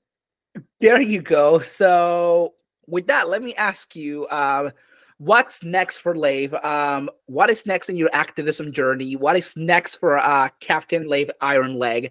What are what is coming up next? So in this moment, I am doing what I call um, public anti-fascist education. I am, you know, as you can see on my website, I've just turned it into a resource for information and reading about anti-fascism, putting together playlists about anti-fascism, goofy little informational videos. I'm trying to educate as many people as I can, get as many people on board in an informed way as I can. I'm having a blast meeting people from all over the country, all over the world, talking to them about fascism and anti fascism. And uh, I've got basically two years to do that and to make myself into even more of a tiny commie tanker. I know now you have the chance to create both alter egos and even better. For I personally don't see it as an alter ego. It's all just um the kayfabe and the reality have become indistinguishable for me at this point. And you know what? Great. I've got a crazy stalker who thinks that I don't know that all of these ridiculous emails are one guy. Um, I mean, Coveralls is so obsessed with me. He even started emailing my lawyer, pretending to be other people, being like, "Oh, Leif is a is a celebrity activist, and you should represent him pro bono because because he's the goat." Oh, I, I, love when older people try to use the uh, Gen Z uh, lingo and yeah. they fail at it. It's um, all very obviously coveralls because he always dead names me with you know the same spelling. He always phrases things the same way. He's even got one account where he's pretending to be a Muslim, but he didn't bother to like research how his whole bit on this one account is that he's some kind of radical Islamic militant who hates queer people but he didn't do any research about how people like that talk about their religion. He just says the same shit he always says about Jehovah, substitutes Allah, and expects it to land. And I'm over here like, man, this is this dude is fucking obsessed. And I'm lucky he's an idiot because if he wasn't a fucking idiot with all this time on his hands and all this obsession, I'm sure he could do some damage. You know, I've got this other crazy stalker who thinks he's a crusader, who in some ways probably is a crusader. You know, I'm sure he thinks that he is fighting for some kind of tradcath Christo-fascist uh, dominion on earth. And okay, fine. I wish that all of the fascists were that open about who they are and what they believe. Um, and my point is, my life is so surreal that the only thing I could possibly do that makes any sense is to just make it even more absurd and surreal. That's the best way to do it, I think. I mean, they they are I don't know how much they're enjoying the uh the pirate, but they're not enjoying it. So it's based on what this dude has been emailing my lawyer. I think what they're enjoying the most are my shirtless selfies because they will not shut the fuck up about my shirtless selfies. And I guarantee you, like, I'm not even going to go into that because they're so. I'm going to bite my tongue before I say the thing I was about to say because they are so litigious. But um, yeah, they're they seem to be uh, really enjoying this masochistic little game they've made of following my social media and complaining to my probation officer about my free speech, and uh, that's great. I don't think they can really tell where the pirate shtick begins and reality begins and ends and vice versa. And uh, that's great. That's the goal. Absolutely. So with that, I wanted to, you know, thank you for joining me. Um, all these, all the sources and like things that you have mentioned will be on the show notes. As always, people will be able to see those. Um, right once this uh, podcast is out you have um social medias, right? I see Instagram, TikTok, uh yeah, Mastodon, and YouTube. Yeah. yeah, one thing I want to jump back to really quick is the Viking thing. Fascism depends ideologically on mythologizing a point in the past. For a lot of these fash, the Viking Age is an era which they have mythologized. I've got a whole playlist on my YouTube all about that bullshit and about how it goes all the way back to Richard Wagner. It's a real ride. Uh, I don't think they could wrap their heads around it, but if you heard, if you're listening and you heard the Viking question and went, "Oh, these fucking idiots," um, that playlist might be up your alley. Check out my website. I've got a massive reading list for anybody who wants to dig into this and make it their whole fucking personality like me. Some of us has to, right? Absolutely. Um, most of all, check out the article, The Eradication of Talmudic Abstractions. It is on my library page at leifautzen.com. Follow me on YouTube, Instagram, TikTok. Every Sunday at 8 p.m., I am doing a live theory stream where we're going over some anti fascist theory and having some really engaging discussions. And uh, I also have a Discord for you know for people who I've vetted, who I'm pretty sure are not fascists. Um, you are welcome to join my Discord and watch me stream movies like Inglourious Basterds. so with that, uh, thank you so much for joining me today. I will put all the social medias and all that on the uh, show notes with more uh, resources and stuff for people to see. And all the uh, show notes will be there with um, some other stuff. So I don't know. Is there anything you would like to add? Oh gosh, you know I could talk all day about fascism, anti-fascism. Um, if you're watching my social media and you're wondering, is this a joke? Is he serious? Is he doing, is this ironic or is he trying to get arrested? That's what I want you to wonder. If you are, um, you know, having fun composing gag emails um, that's great. The more these fucking fascists focus on me, the less they're actually getting done. Um, get involved in anti fascism. We are living under Weimar conditions, and anti fascism is the motherfucking solution. Okay? If you have wondered while you were sitting in school, man, what would I have done in the years leading up to World War II?